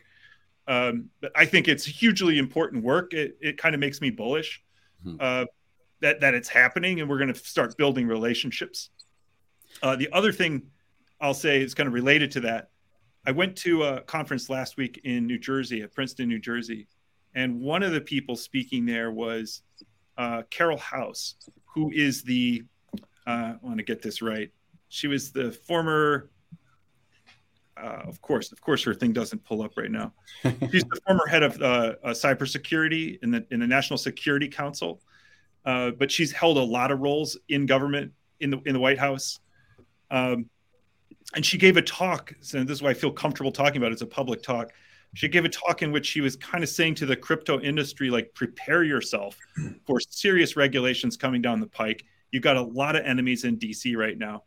Um, obviously, we've heard about like uh, uh, Choke Point 2.0. Um, she doesn't think that's like a coordinated effort, but rather just a coincidence of a whole bunch of really savvy old time uh, in insider, uh, you know, political appointees who know how to get stuff done, and they're kind of all on mission on cracking down on crypto. Hmm. Uh, and and uh, but there's like a lot more coming our way. And one of the things she said at the end of her talk was, like, you guys need to get the relevant people in the room and talk about how to police yourselves, like how to regulate yourselves, basically, or you know, it, you're going to be regulated by us, the state, mm-hmm. and you, you have to get it done. Like you have to figure out how to stop payments from going to North Korea. Like if we have an address in North Korea that we want payments not to come from, you guys have to figure out how to stop that, or like she used this phrase, like roll back the chain. like you have to figure out how to do this because and then she just went through the law and her basic point was in the US you have the freedom of speech but you do not have the freedom to transact. As soon as speech carries value with it, it is no longer a freedom that is protected by the First Amendment. It is now subject to basically complete surveillance and control at the discretion of you know our overlords. So it was like it was just one of these moments where I was like, okay, back to the Nostr discussion earlier. We've got to be ready for this at the level of mining, at the level of pools. I mean, this is why Stratum V2 is so important mm-hmm. uh, but but also why we can't have too much concentration of of, of mining in the U.S. Mm-hmm. or U.S. controlled regions. This is why Russia ma- ma- Russia makes me bullish this week. Enough, you know, into mining. I mean, I'm glad that 20% of mining is still happening in China. I'm glad that it's in Iran. I'm glad that it's in Nigeria. I'm glad it's in places that are beyond the reach of the U.S. government. Mm-hmm. But my my panel was next, and the question of our panel, the title of our question, our, our panel was, if Bitcoin is the answer. What is the question? Hmm. Right. And of course, there's a computer scientist on the panel from Princeton who was like, "Yeah, I don't think there is one." Um, computer scientists like you know they like Turing complete um, uh, technologies, uh, and I had like an easy answer that uh, Carol House had just set me up for. I was like, okay, so Carol House just said we need to find a room with the relevant like power players in it so that we can police ourselves but there is no such room for Bitcoin because there's 40,000 plus node runners spread all around the world. And they're the ones who matter in governance. And so the question to which Bitcoin is an answer is how could you build a monetary system such that there is no possibility of getting people in a room and deciding to comply with a central authority? That just isn't even a possibility by design.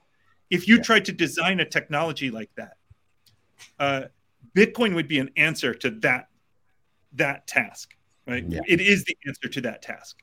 Yeah. And and, and then like it, it all of the discussion about like Ethereum versus Bitcoin or other, you know, the qualities of the chain, it became crystal clear to me in that moment what Bitcoin is.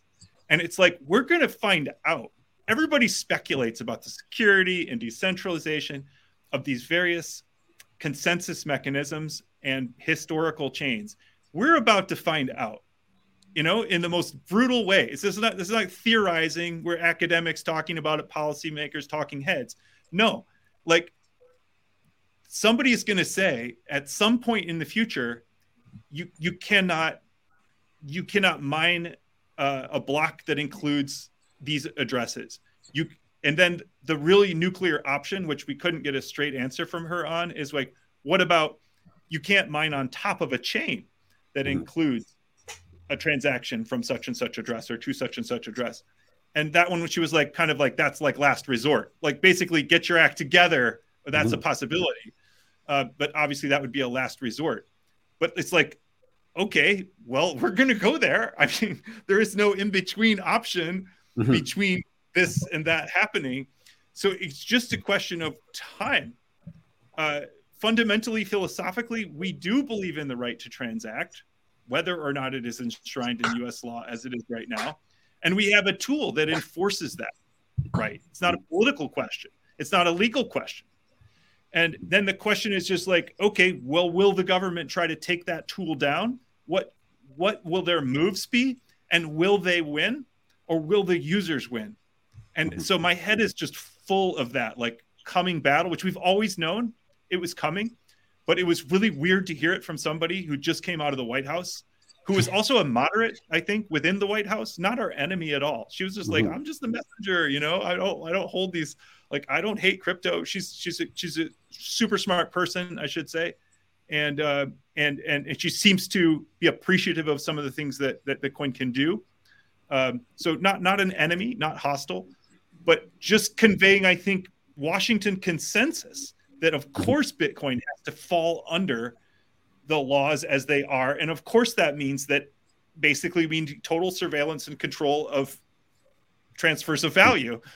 And, and and and so I guess I don't know if this is bullish or what, but you know we're on this path of them ignoring us and then making fun of us and then you know laughing at us and then fighting us and then winning. And I've mm-hmm. been here for this entire thing since 2011. The ignoring part, the laughing part, the laughing has stopped. Yeah. We are full on fighting right now. Mhm. I, I I don't know if it's bullish or not, but given my mindset, it's uh, long term bullish. We're we, we're we are being taken very very seriously, and we're gonna find out who wins in the realest kind of nature channel kind of way. Yeah. I'm here And- for it, man. I'm just down. So what you're saying is who's going to be on the receiving end of fuck around and find out is what you pretty much where we're at. Absolutely. well, it's, it's a, yeah, it's it's progress, right? I mean, we we have to go down that path to get to where we want to be. There's no no question about it. And Bitcoin had to be a certain size, has a certain have a certain number of users, have a certain amount of attention around it to get to that point. And we're there. Mhm. We're there. So We're there. And, and and and we have we have this battle on all sorts of levels. It's a technical battle. It's also a political battle. Like I don't know about you guys, but for me, Bitcoin has risen to the top of my issues politically. Yeah. Um, it's a and it's a social battle. Like the more we can win hearts and minds and get people to use this this technology, the stronger our political base will be. Of course, there if if they took these kinds of measures, they would be fought in the courts. We have a legal battle, and I just want you to picture this, and I'll shut up. Um, I I want you to picture what happens when the most powerful force on the planet, which is the U.S. Treasury Department. Carol House also is former former uh, FinCEN person from Treasury. Um, if they come at Bitcoin and miss, you know, uh, like, and they could miss in different ways. They could lose in the courts. They could get crushed in an election because we make them look stupid after they overplay their hand. Or they could lose in the most dramatic way where they get what they want legally. Bitcoin just sticks around. Maybe the price is depressed for a while, but it just doesn't go anywhere. People keep using it, you know, and, and then and then eventually politicians are like, "Hey, why why did we make this thing illegal?" And then it rises again. But Mhm. after, if I think they know this, I think they know the stakes of trying to defeat this thing and losing and suddenly exposing themselves as not the most powerful force in the world. There's another one. It's this peer to peer distributed network, which even they cannot defeat. Right. So high stakes Yeah. game. I'm That's just a here great for it. Like o- o- Omar Little from The Wire said it before, right? Like, come at the king, you best don't miss. Not. I love it. No, no, it's absolutely true. Like the the the the the threat of embarrassment is is an enormously powerful force, and it might prevent the government from even trying, um, but it might not. You know, and I, Yeah, I do the- think that people in the U.S. tend to sometimes have a bit of um, the idea that the U.S. government is the government, Mhm. whereas what if you look into history, like very powerful nations have made huge mistakes and kind of like lost the the game before like if you look at i mean i always go back to the you know 1600s but like but spain was the most powerful nation in the world and they made the mistake of mer- mercantilism protectionism and they just lost the game they lost it and so the us government i don't i don't wish it to be but they could make a similar mistake Yeah, we're on that path, right? Mhm. Clearly.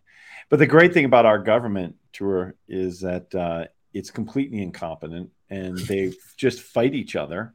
And there's there's just so much gridlock that even if one side does want to come at it, you know, then you know Senator Warren's assembling her ar- crypt, anti-crypto army, whatever it was.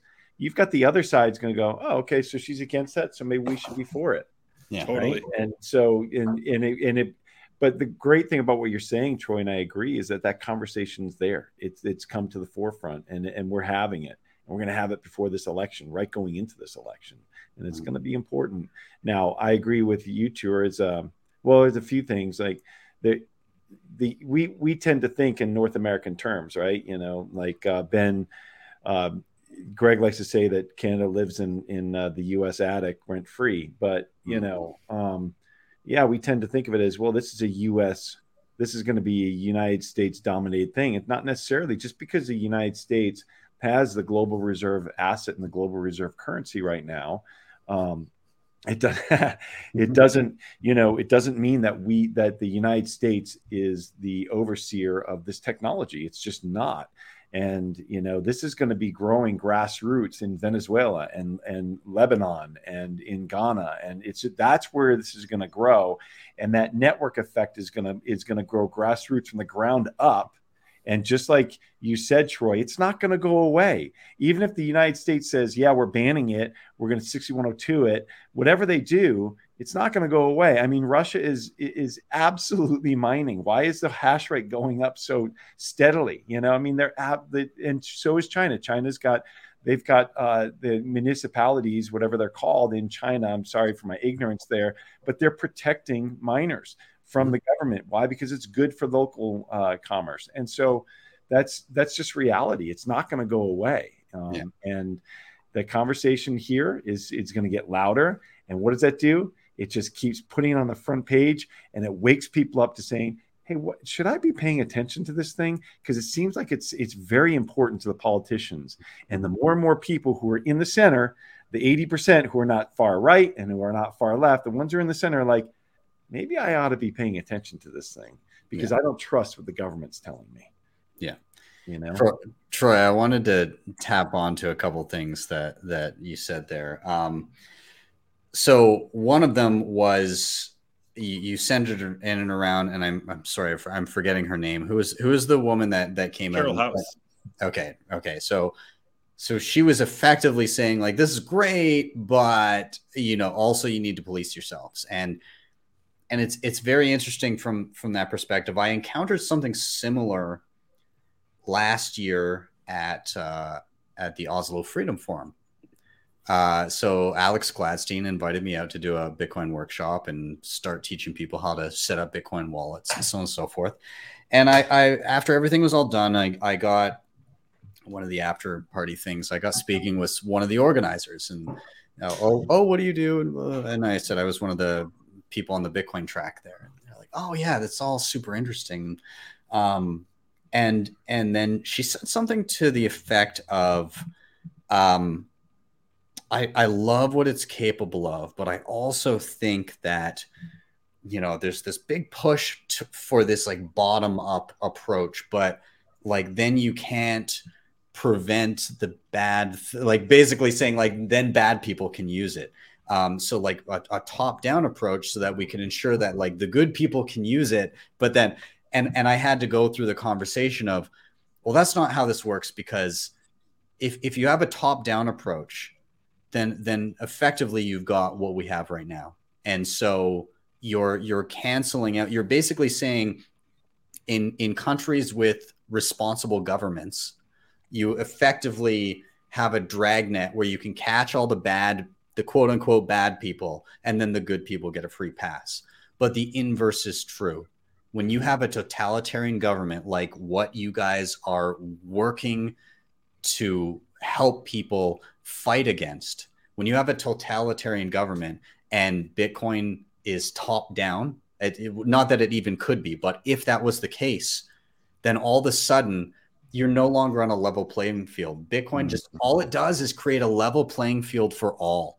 And in in in a you know quote unquote like country with responsible government that means that you're going to have the occasional uh, criminal pick up a dime bag of weed on the silk road you know like that's it's just going to happen um, instead of instead of using us yeah. dollars yeah, exactly. Yeah, yeah. Instead of you know in the alley with with a twenty dollar bill. I mean, but this but, is. Sorry, ahead, I was, sorry.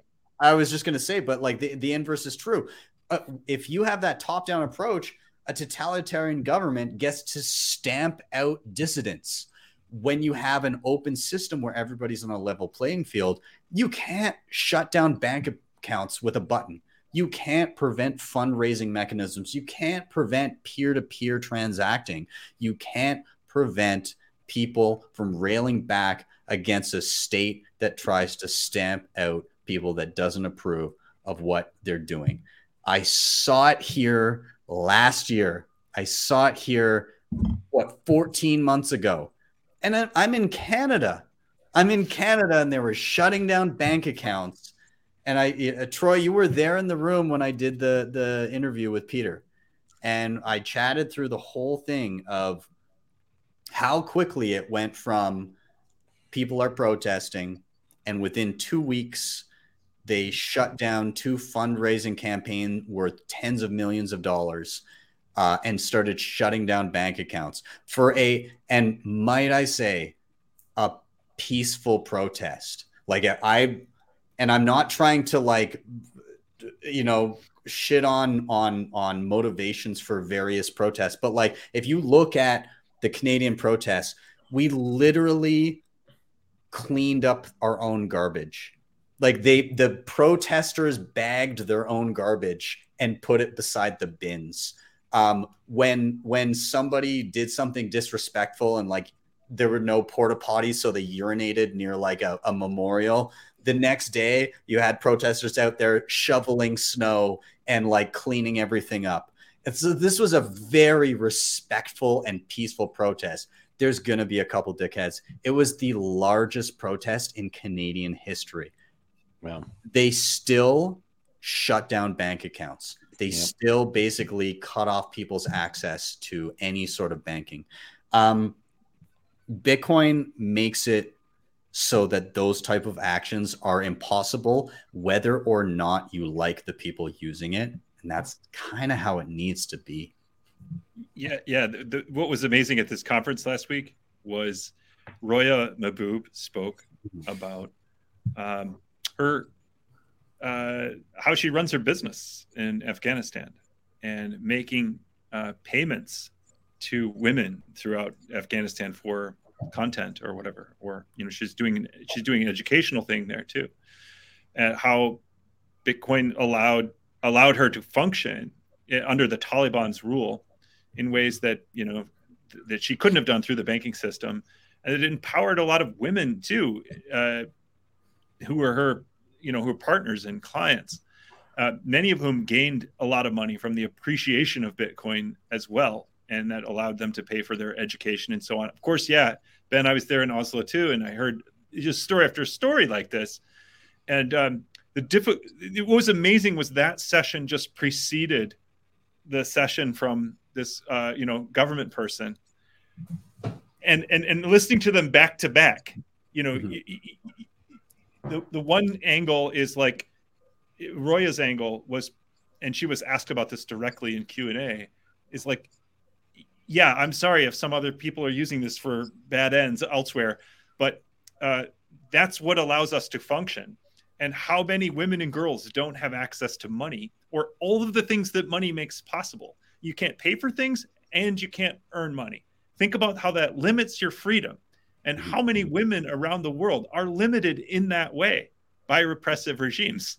I mean, not not even, you know, it's not even just like a protest. This is like just day-to-day life mm-hmm. deprived of this. Yeah. And if you if you want a technology that allows them that freedom, it will come with the risk that sometimes you are not going to be able to tell people not to spend money in the ways that you don't like and somebody from the audience, a law professor from the University of Chicago, also pushed this question, which was like, how much does it even cost us to administer this kind of massive surveillance network that you're talking about, compliance network that you're talking about?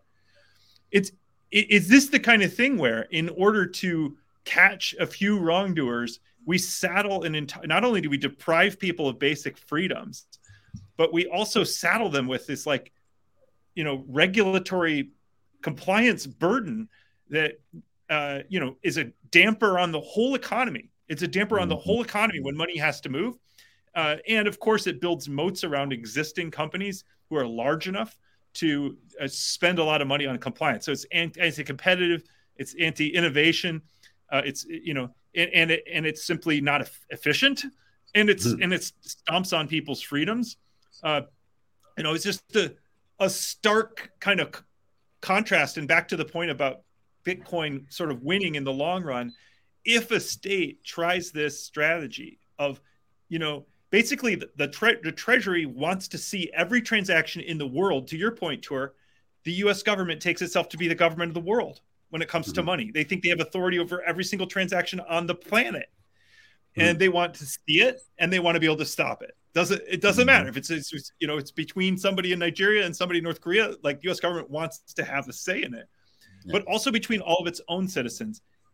At some point, this is like a Soviet Afghanistan kind of war where you know you devote so many resources uh, of your largesse and surplus as a state to uh, tamping down things that might run afoul of your power uh, and imposing economic burdens on your citizen, you you collapse under that weight. And in places like Nigeria, like Turkey, like Lebanon, like Vietnam, where they need it, Argentina, Venezuela, right? That's where people are just gonna not ask permission. They're gonna fucking do it. And Afghanistan, they're gonna reap the rewards of that efficiency and you know what I mean? You can get with the program or you can die like a slowly decaying empire. Your choice. Mm-hmm. Yeah. Yeah, that's how that's how Napoleon failed, right? I mean, he he like first of all got rid of the existing infrastructure to like raise taxes, so that was that was hard. And then he he had a grudge against Great Britain, and so he tried to like prevent them from trading with the continent, which was hugely expensive. And eventually everybody went around him and and he just couldn't afford to defend the whole empire anymore and it just collapsed in a matter of just a few years mm-hmm. um, i was just going to say earlier that um, uh, the, the, the, logic of this idea that like but bad people could do bad things with bitcoin as soon as you apply it to another area it gets so ridiculous like oh but we, what about cell phones like oh my god like we shouldn't allow people to produce cell phones because a terrorist might buy one and do something bad with it or like hamburgers. Cars, like maybe they could nourish terrorists and like we should prohibit that. And I don't know. It's just like hamburger terrorists. Yeah. I mean, yeah, like come on, guys. Like I think it's just a it's just a it's a privilege that's been in in assumed for generations now. Like we get to sit close to the money spigot. We get to have access first. We get to dial up and down economies around the world because we have the reserve currency and, and, and I think the White House or you know whatever uh, Washington doesn't really realize that it's a privilege that you can lose if you abuse it. You know, and, mm-hmm. and they've kind of been abusing it. Yeah. Mm. There's there's nothing more ridiculous to me than than punishing the medium rather than punishing the crime. You know, it's, again, it's it's as ridiculous as you pointed out. Oh, well, if if we allow everybody to buy shoes, somebody might commit a crime and then run away. Like it's a very scary proposition. And, and nobody, yeah, you gotta no more shoe bombings. Yeah, exactly. like it's it's ridiculous. And and Troy, I think you mentioned um, the the back to back sessions. I'm I'm wondering if you saw the same session that I did uh, because it was it's funny. It was it was an ESG session, but it was on the social, and it was effectively a guy up front um, and and I've got to say again, in the context of uh, the the Human Rights Foundation basically saying like Bitcoin is a tool for freedom. There's there's some disjointed messaging, and the reason being is the session that I watched was effectively a, a guy up on stage saying, "All right, so what what you can do to help in these situations is you can divest from things that may be enriching bad people. And how do you parse that with a global open monetary network? Like it, like inherently you're you're having people on stage saying we need Bitcoin in order to enjoy freedom. We need Bitcoin in order to push back against these totalitarian regimes. But in the same breath, you're saying also divest from anything that enriches anybody doing anything bad with Bitcoin. Well, not Bitcoin specifically, but they were saying like, you know, dump dump the following things and you can help defund uh, the bad people was was the the general sentiment. But those those values don't line up. Um, it doesn't work with an open system like Bitcoin, and I feel like those two things at some point uh, within the HRF will come to a head. And I, I think reality will prevail, but a few people are going to have to do some soul searching and realize that in in a world where you're trying to help the most downtrodden um, you're also enabling some people to do things you don't approve of. So, reality. Yeah, exactly. Reality coming home to roost. So, um, all right, gentlemen, I'm going to do a final rotation here. Troy, that was a fantastic uh, uh, topic. So thank you for bringing that here. Um, and also, I will say I'm very excited for the Bitcoin Policy Summit. The the sheer quality of people in the room, and might I add, the diversity of opinion in the room because there's people from both sides of the aisle there. Uh, and I, I do think that that's an, an important aspect that a, a number of people, um, not specific to one political ideology, have realized that there's value in Bitcoin. I mean, hell, Troy, you're going to share a stage with Ted Cruz. So I know, uh, and I gotta say, I gotta say too, uh, it's to the credit of uh, David Zell and yes. Grant McCarthy. Those two put this thing together in not a whole lot of time, on not a whole lot of budget, and have been working their asses off to make it happen. And yes, one of our core commitments, really, as a policy institute, is to try as much as possible to reach across both sides of the aisle. Uh, we we know that Bitcoin is becoming politicized. It, it's hmm. really very close to being a straight up Republican issue and a straight anti, you know, a Democratic anti issue. Uh, we, whether or not that happens, we think that Bitcoin as, as a tool is broader than that. Uh, I, hmm. I, think it's worth reminding ourselves. Uh, a lot of Bitcoiners are in China. They're Chinese, right? Like that's mm. a that's a big constituent of our community. They're not mm. very very loud on our Twitter. Uh, they don't have a big they role in a lot of our conferences, yeah. right? Yeah. But they're they're a big part of our community. And then if you look at where Bitcoin's being used, you know, yeah, it's uh, Nigeria, Vietnam, Turkey, Lebanon. We got a lot of German Bitcoiners tend to be more on the anarchist side of things, right? Uh, the mm-hmm. pirate party kind of uh, more left anarchist. Of course, we have a lot of American, Canadian Bitcoiners on the right side of the political spectrum. We just think the tool is it, it's being politicized, but we think of it in a broader way than that. I think across the board, all of us at the Policy Institute, and we we have people representing different parts of the political spectrum, and we're going to try to maintain that in our uh, representation at, at these events and in who we're inviting, uh, mm-hmm. because ultimately we think of Bitcoin as a human tool. It mm-hmm. improves humanity. It, it, it's a tool for the grid. That's what my session is going to be about. It's a tool for our energy systems. Uh, uh, you know, it solves problems on the grid, but also Bitcoin solves problems for people. And uh, there's very few political ideologies that are flat out incompatible with it. Those are authoritarian ideologies, and we're anti-authoritarian and proudly so. But within anti-authoritarian and uh, under the umbrella of anti-authoritarian political ideologies, we're we're pretty wide open. Uh, we we just think Bitcoin's bigger. It's bigger than our than our social uh, political tribes. Yeah. So far, I've been impressed with everything I've seen from the Bitcoin Policy Institute. So great work, guys. Yeah, really. Thank uh, you. I think it's important. I think it's valuable what you do. It's high quality. It's very focused. I love that. Um, so it's it's always good to hear when uh, David Zell and Co are are you know whatever new things they're up to. I'm always looking out for it. Yeah, we're we're laser focused on educating lawmakers, media, uh, policy people about Bitcoin in particular, right? Not, not, not, nothing else, not crypto. Uh, and, and, we, and we, we try to hold ourselves to high academic standards in doing so. We want our policy judgments to be really well founded in fact and mm-hmm. science mm-hmm. where that is mm-hmm. possible, right? We're, we're, our goal is to be uh, impeccably credible. We, we don't want political wins that sacrifice our long-term credibility as an institution. We want to be the ones who always turn out to be correct when there's a lot yeah. of froth in the water.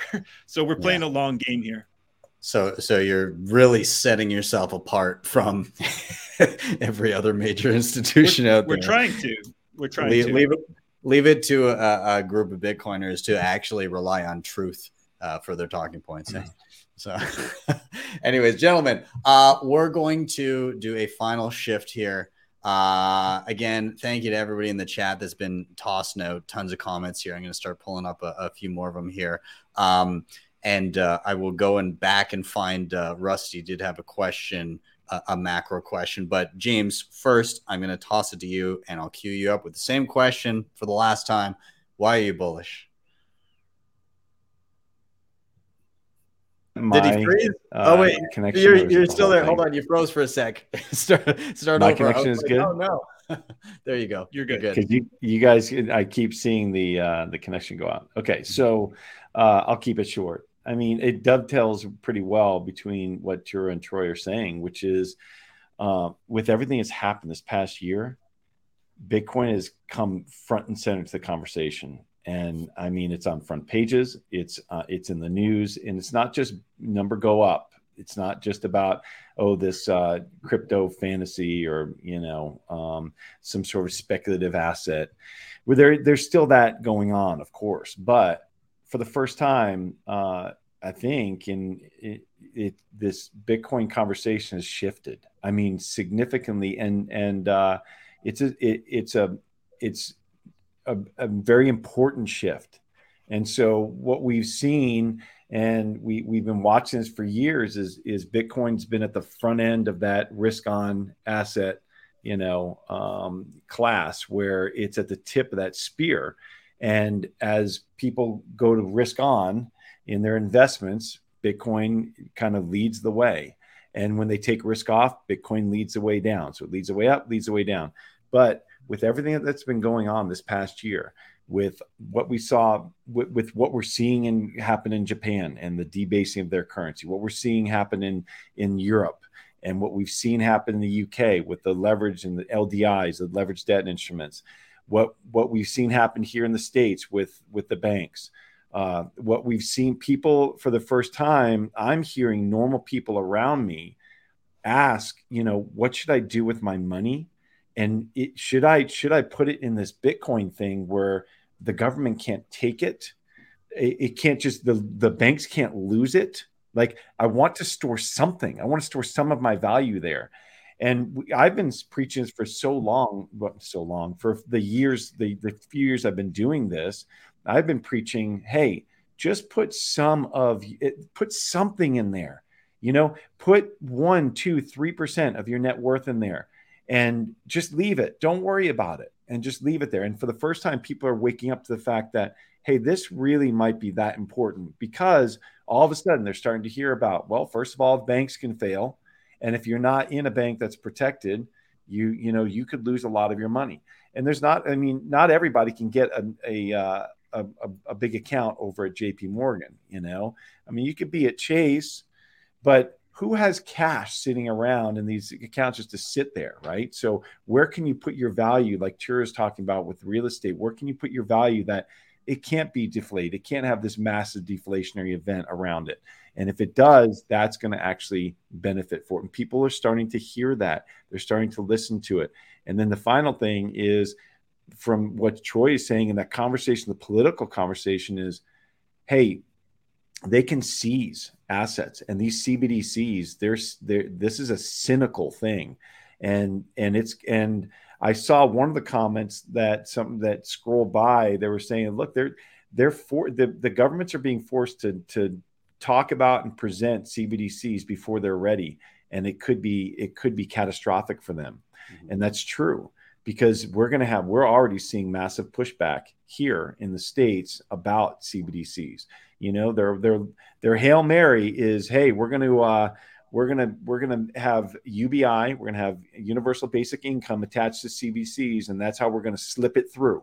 You know, but I don't think that's going to work. I think that uh, I think that that Trojan horse will fail, and for the first time, I feel super super bullish about the conversation changing to the real the, the real purpose of Bitcoin, which is not number go up. It's not just for it to just become worth more dollars. It's to protect your hard earned, uh, your your your hard earned work, your your work, your energy that you've that you've placed your trust into this currency that's devaluing in front of you, and and can be lost. It, it can be usurped. It, it, can be controlled or or frozen. And for the you know, I think uh, and for me that conversation is uh, it's critical and and we're there. And and that that gets me excited. So even though i do talk about the fact that i see we're going to go into recession i really believe that we're going to have a, a, a hard downturn here. Do i know? No but i think it's a high probability. So even though that that's a high probability my my long-term view on bitcoin is so bullish because of everything we just talked about. And that is only going to force this conversation to go to the next level. And that's that's exactly what we need. I love that. Uh, I, I, I want to open it up to the other guys first. I've got a comment that I want to make, but uh, Troy or Tuur, do you want to dive No, in? that was just that was just awesome. Hmm. Yeah, totally, totally Words. Word. I mean, I, I like, uh, yeah, I like um, what you're suggesting about Bitcoin as an insurance policy. Uh, it, it really is totally valid to use that analogy, and and, and um, I I think years ago you could make the uh, fully equivalent analogy easier because, like for example, homeowners insurance is about 25 bips a year, so 0.25 percent of the value of your home is what you'll pay for insuring it against fire and other kinds of disasters. And so for a long time, you could actually do that with your portfolio, like put 25 bips into Bitcoin. I'm talking when Bitcoin was $10, $100, dollars Mhm. et cetera. Yeah. But now we're in a situation where you're calling your insurance agent. It's like, hey, like I want fire insurance, and he's like, oh yeah, like I just uh, I walked by your house this afternoon, and I saw your kitchen is already on fire. yeah. oh yeah, but can I still get insurance? Like, sure, it's five percent. You know, like so it kind of makes sense yeah. that you would put Yeah. that amount into Bitcoin if you actually want to insure your assets against uh, a, stagflationary depression, for example. You know, um, a, a, a, a bond market crash. Uh, you know, a scenario of um, uh, Argentina-style bank runs. So, you know, we already had a bank run early this year, so it makes sense that the premium for your insurance is going up.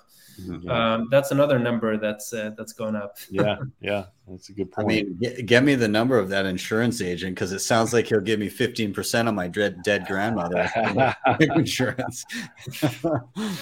uh, Troy, I, I, I, or uh, James, I, I did want to say one thing. uh, Like my main takeaway from from your talk is is just a, a dissolution of trust in in everything. Um, is kind of Right. where we're headed. That's it. That's a good. Yeah, exactly. That's that's a great way to put it. The trust is has collapsed in the last two years. I mean, they locked us up. They made us take, you know, this vaccine. They, you know, I'm, I'm I, I guess we're gonna get, you know, just, and I- just go for that's it. it. That's th- this is gonna get shadow banned. I said it. I said the word, you know, but you can blank it out. So, but they're, you know, they made us do these things, and people are waking up to the fact that man, I'm not sure we can trust that they have our good, good intentions.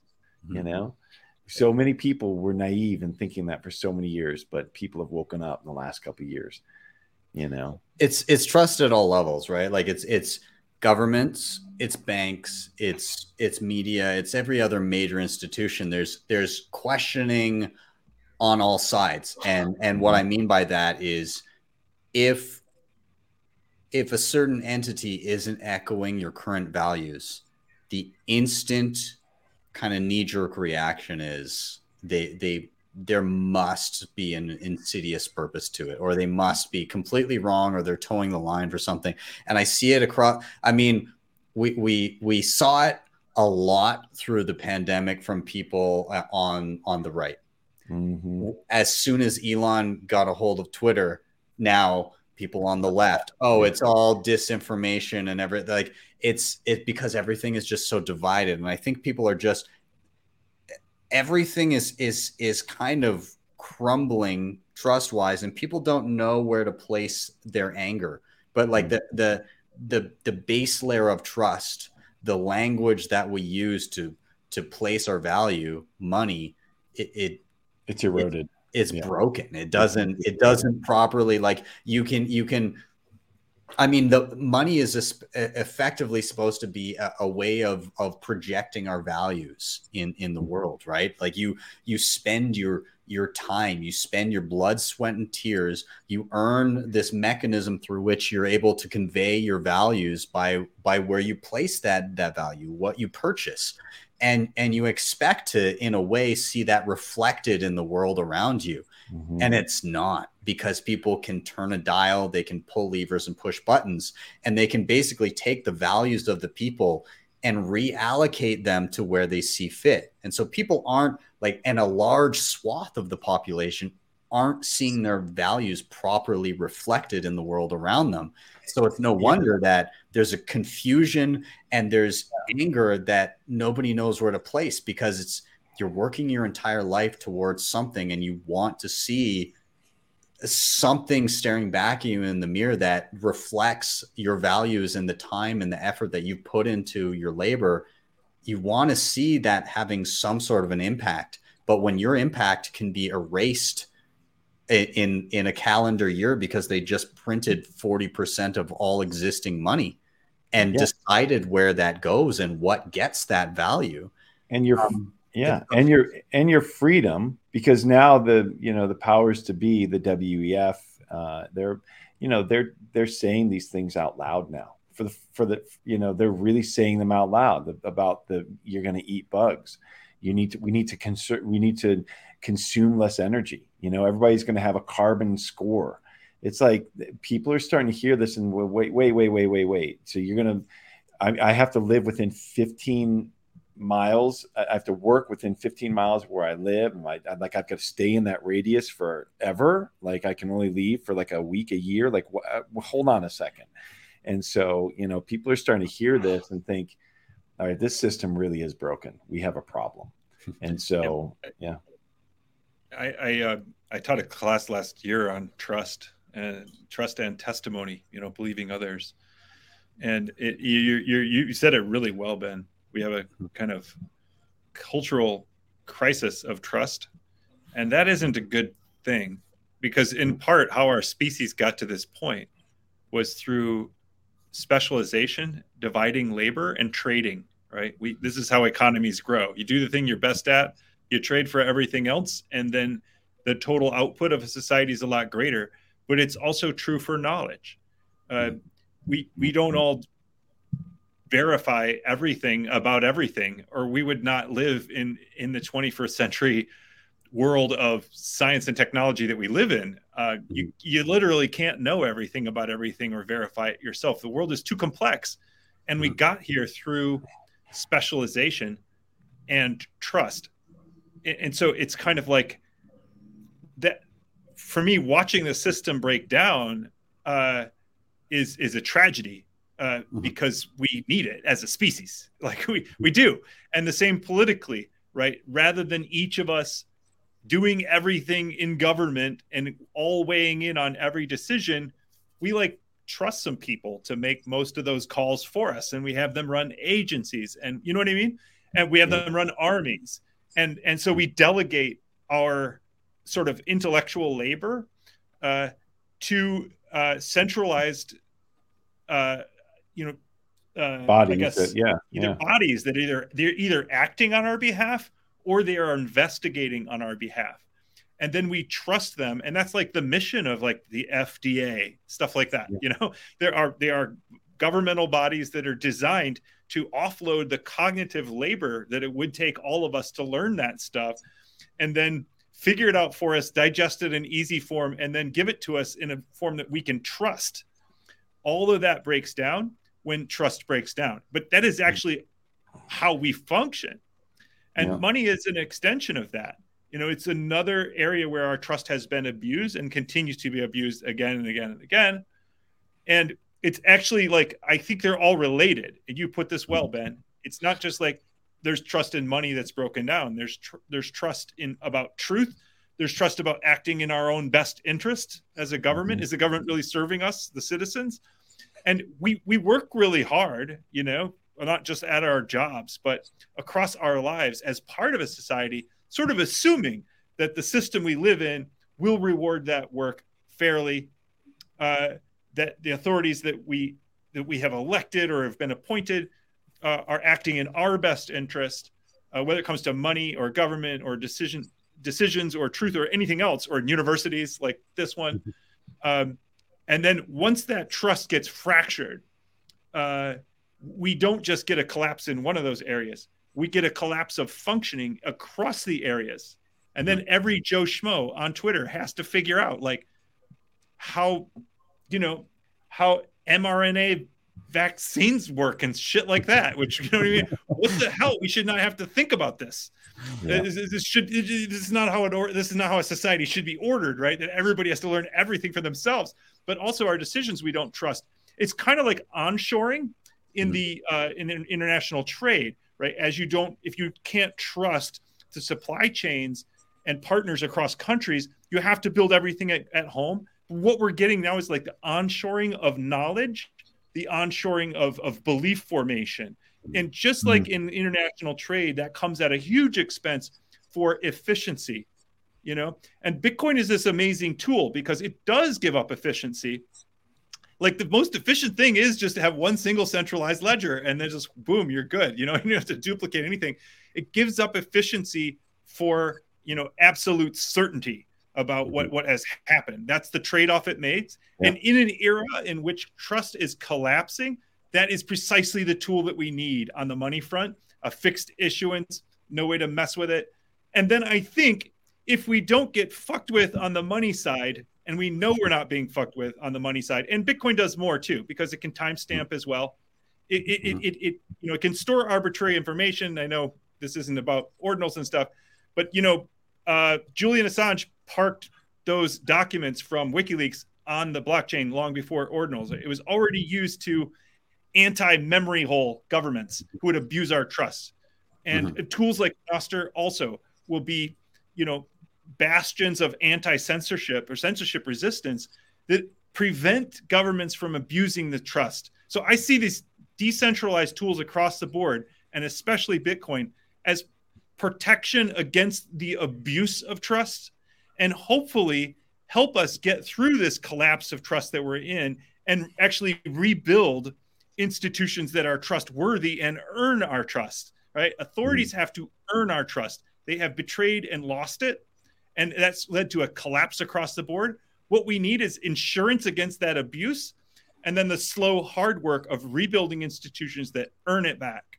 Mm-hmm it's it's i agree with everything you just said and i think i think money is actually at the crux of it because there's been a a uh, a lack of consequence for not reflecting reality and yeah. as as and that's been allowed to snowball it's been allowed to mm-hmm. snowball for a long time and yeah, I, I, don't know if Troy would agree, but I, I would argue that um, kind of in a variation of what you're saying is that institutions, especially lasting institutions, are built on trustworthiness. Mm-hmm. And then yeah. at some point, they kind of get their own momentum and they kind of lose um, they can lose track of why they were founded in the first place. Like, you know, there's a lot you can say about the Catholic Church, of course, but I think part of why it became such an important institution throughout the Middle Ages was because it helped people unite uh, in, a, in a selflessly enough way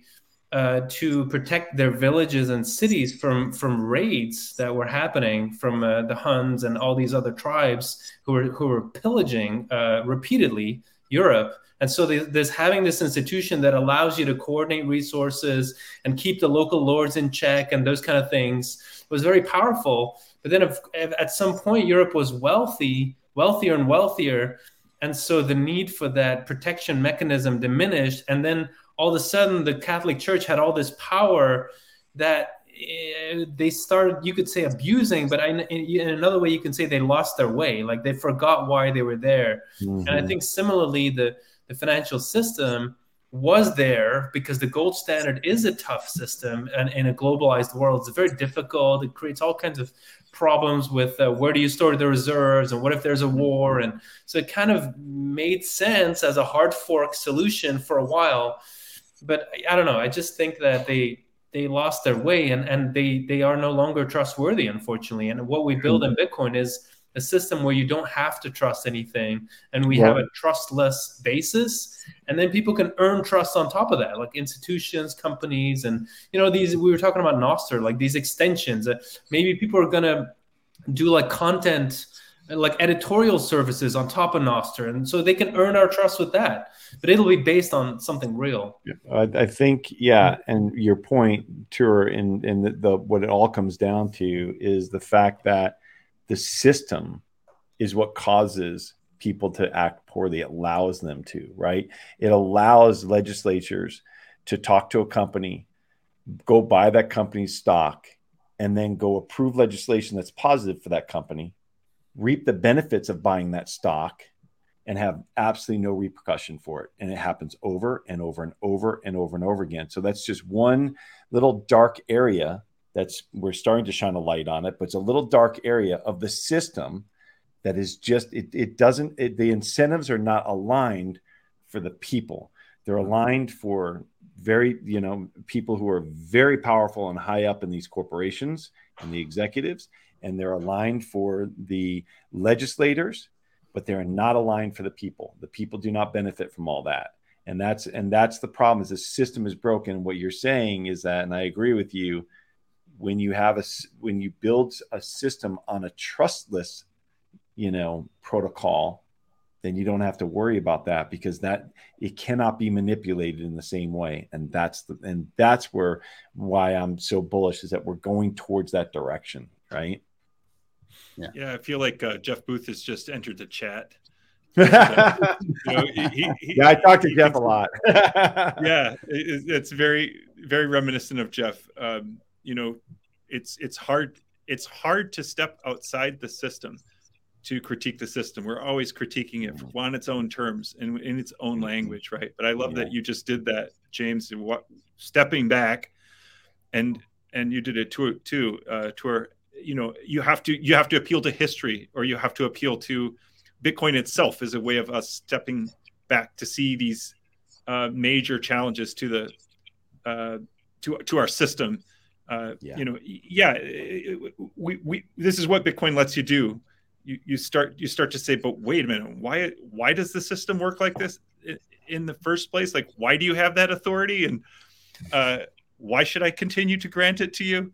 Uh, yeah, I, I'm I'm I'm extremely bullish on how Bitcoin itself allows you to make uh, extra systemic observations about the system.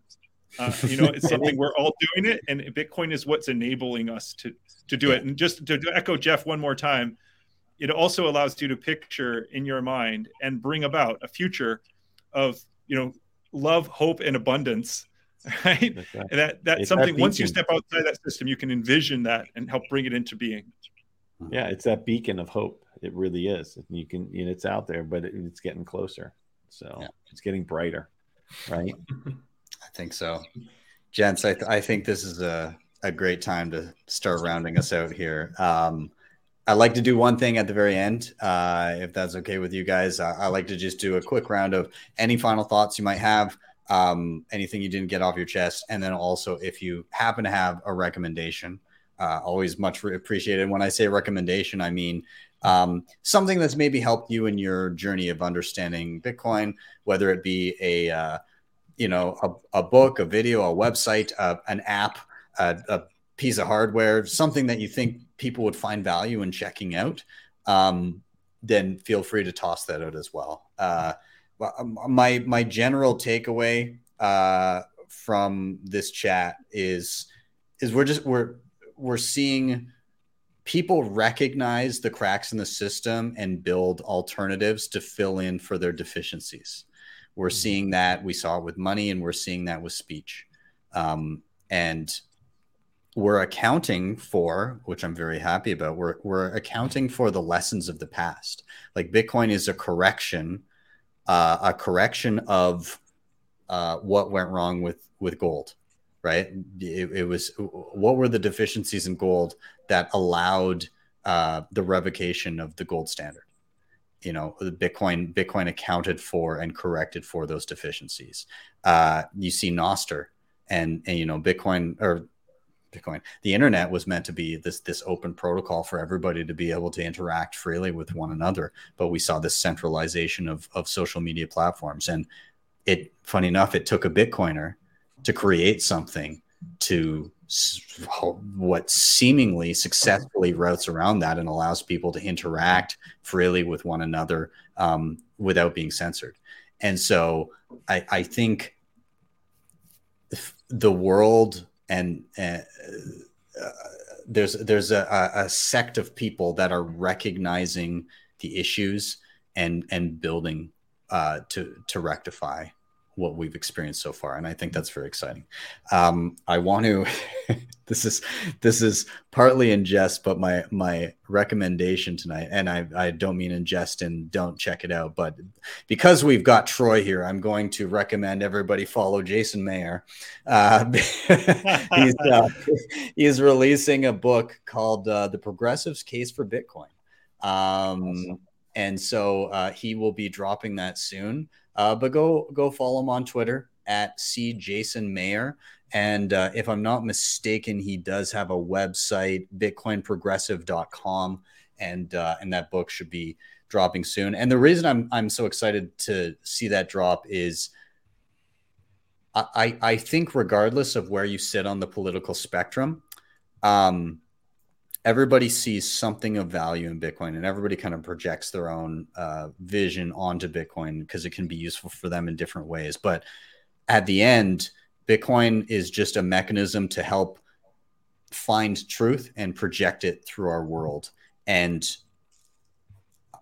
I think no matter what, even if some of our assumptions about what is true and what is not are wrong, I'd rather know than not. And so if we have people of different belief systems coming to Bitcoin because they think they see something in it, even if their assumptions are proven wrong, at least they get to find out. Um, and that's a beautiful thing. So that's that's where I'm at. Check out Jason Maier. Uh, I'm gonna toss it to Tuur next, dude. Final thoughts, recommendations. Take it away. Yeah, I mean, I I would say for myself at least, uh, what I found is that I make the best decisions when I'm like relaxed, I'm connected with people around me, when I'm having fun, like making mm-hmm. these. I was very happy when you put that up. I was wondering what was coming up. By next. the way, if, if, this was like a Bitcoin meetup, like just in the vein of like, what was the question? Like, what song were they playing? Like, we gotta we gotta make that song somehow. that's that's me too.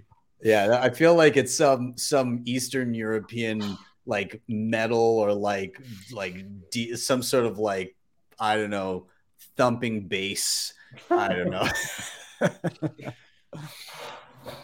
Maybe the the New Zealand guys. Who who are those guys again? Who oh yeah, the uh, great songs. Yeah, yeah. I'll, I'll I know what you're talking about. Yeah, yeah. Yeah, the the the Maori dance before the All well, Blacks. Play? Actually, this yeah, I, I generated this image using the word haka. It's in there, so like it is actually. Ah, that is it. That's partly inspired on the haka. Yeah. That's awesome. There you go. Um, but so um, but so yeah, when it comes to uh, I don't know ideas about what you know who to follow or what to do or something like that. Um, well, tooting my own horn, I would say check out the Texas Bitcoin Foundation. Like we, we do a lot of really cool stuff. Um, Natalie Smolenski, our chair, is actually going to be at the conference with you, Troy, in DC. Super. She was um, also at the one last week. She's everywhere. She Super is fun. everywhere, yeah. And then I would also say keep an eye on uh, adamantresearch.com, which is my shop. We have something really special coming out soon. Uh, and of course, I'll be announcing it on Twitter as well, but very soon something really cool is coming out. Great. I can't say more. I, I mean, your your website is is is very cryptic about it. Announcement coming soon later this month. Yep. There you go. Well, well, I, let me just say it's it's going to be bullish. okay. Right. Awesome. Love to hear it. Perfect show to to to give it a shout out. Awesome. Tuur, Tuur thanks uh thanks for that. Let's uh let's jump to Troy again. Troy, final thoughts, recommendations. Go ahead. Uh, well, first of all, just a real pleasure to be back on today. This was awesome. These these are uh, all three of you are people I greatly admire and enjoy and follow your work. You know, and have benefited a lot from you. So just thanks for having me and thanks for sharing some time. Uh, in terms of what I techno Viking, yeah, yeah, that that makes sense. Um, uh, I got a couple books to pump. One is, you know, Alex Gladstein's book just dropped uh, yeah. called Hidden Repression How the IMF and the World Bank Sell Exploitation and Development. Uh, after his awesome, very, very long uh, uh piece in Bitcoin Magazine on structural adjustment, uh, you know, I think this is a almost like life changing read from mm-hmm. from Alex. W- once you see how the IMF actually works and the World Bank, you, you you just can't ever live in the world in the same way again. I I I, I knew a little bit about, about this through my brother, but uh, who, who knows a bit about development economics, and apparently it's not really news within development economics, but within the broader world, like we think of these as pretty benign forces, the IMF and the World Bank, mm-hmm. and, or even benevolent. And and when you see what they actually do, they're making a they're they're making people poorer and more oppressed. They're uh, destroying natural resources, and they're pushing people into kind of a kind of uh, slavery, really. Mm-hmm. So it, it's it's it's awful. People need to know about it. Alex's book, mm-hmm. I think, is going to be hugely important, not just to hmm. Bitcoin, but you know, just to, to, to people generally. I hope it takes off. The other book I have to pump is by um, my philosophy friends Andrew Bailey, Craig Warmke, and Bradley Rettler they have a draft of a book uh, called Resistance Money: A Philosophical Defense of Bitcoin, and it's awesome. I have read it. We did a book workshop in Seattle a few weeks ago uh, where we went through it with a bunch of you know a bunch of scholars and uh, different sorts, economists, policy people, uh, uh political science people, and we raked it over the coals uh, and it's just really good, man. It's really, really high quality. It's not going to be out before Miami, probably more like the end of the year, something like that. We don't have any firm date on when it'll be out, but it's coming through an academic press. Um, but it's not really an academic book. It, mm-hmm. it, it's it's a book with academic rigor and you know thousands of footnotes, but also written for an ordinary audience. I'll give away the first uh, opening uh, sentence of the book. The opening sentence of the book is Bitcoin is for criminals. and, uh, nice.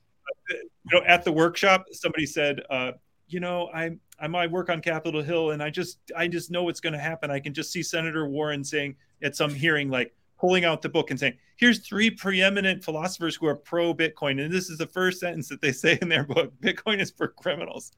And and I could see, I looked at each of these guys, you know, like during the discussion, I could just see them just like doing the Chad yes face, like yes. Yeah. yes. Awesome. There's so much. There's there's so much great stuff in this book. It's gonna be a it's gonna be a reference work and it's gonna be a classic. I'm yeah. super bullish on that.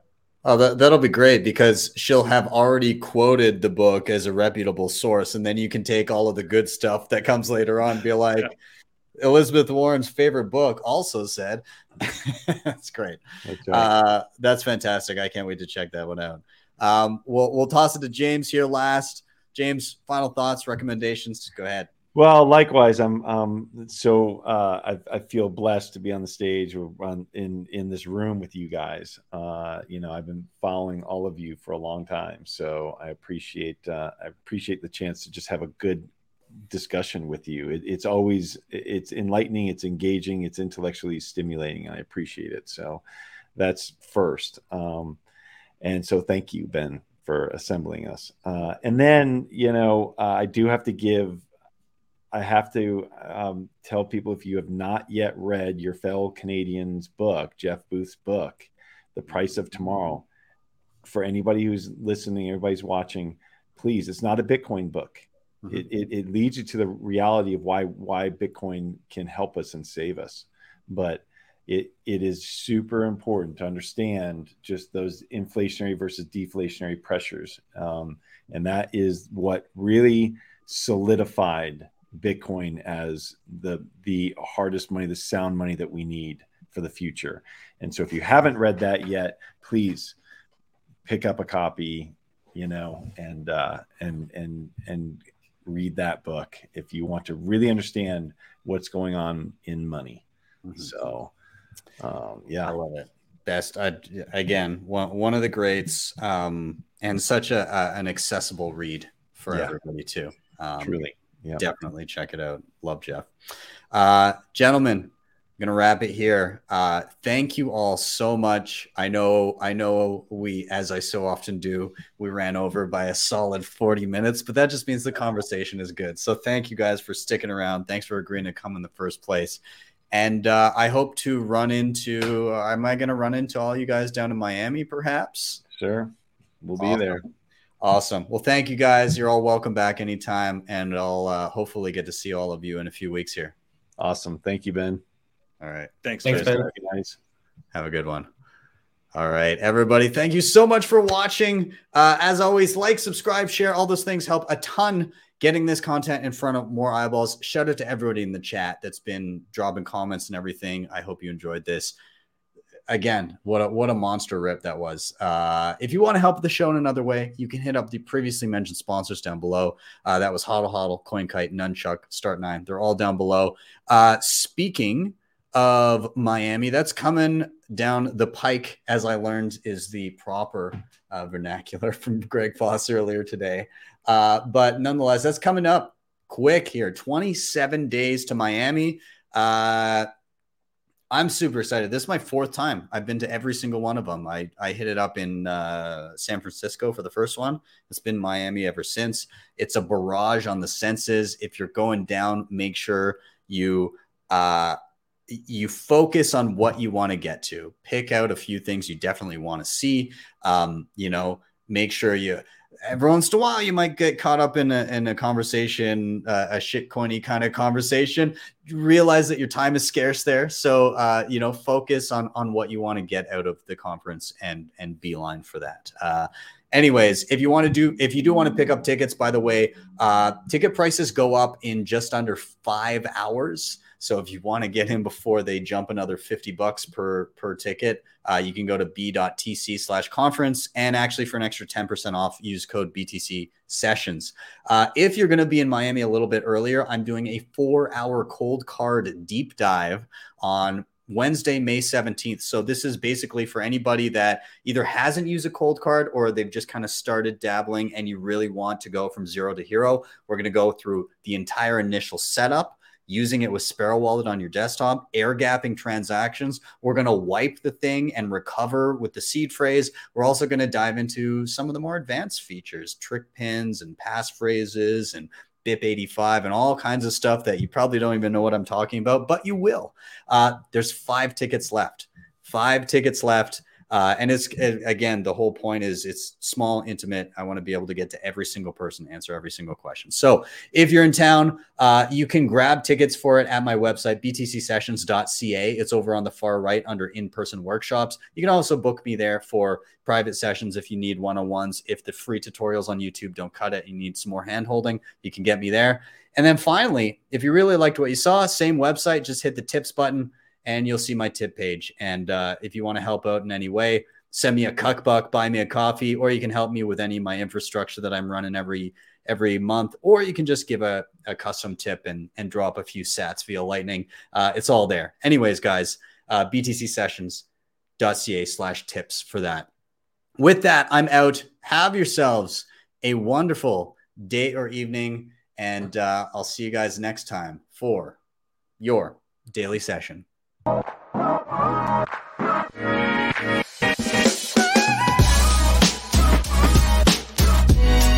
Hodl the Bitcoin.